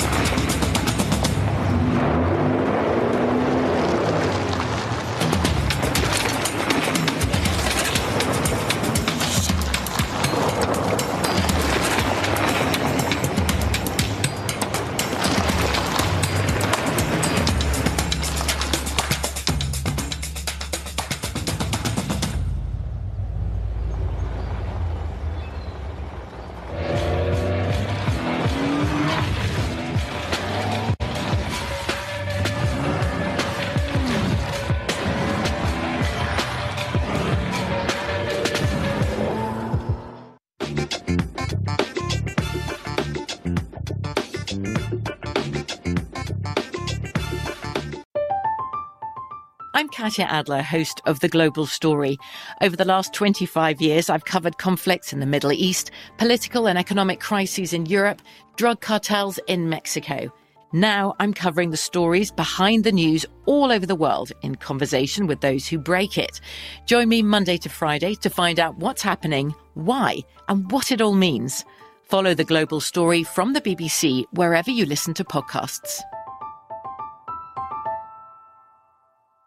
Step into the world of power, loyalty, and luck. I'm going to make him an offer he can't refuse. With family, cannolis, and spins mean everything. Now, you want to get mixed up in the family business. Introducing The Godfather at Chumbacasino.com. Test your luck in the shadowy world of The Godfather slot. Someday, I will call upon you to do a service for me. Play The Godfather now at Chumbacasino.com. Welcome to the family. VGW Group. No purchase necessary. Void where prohibited by law. See terms and conditions. 18 plus. We are the voice of NASCAR. The green flag is in the air, and we are underway. The Great American Race. The Motor Racing Network.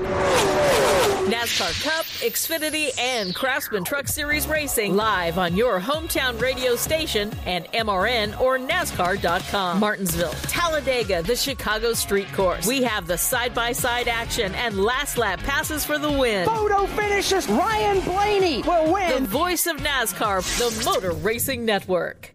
This message comes from Viking, committed to exploring the world in comfort. Journey through the heart of Europe on an elegant Viking longship with thoughtful service, destination focused dining, and cultural enrichment on board and on shore. And every Viking voyage is all inclusive, with no children and no casinos.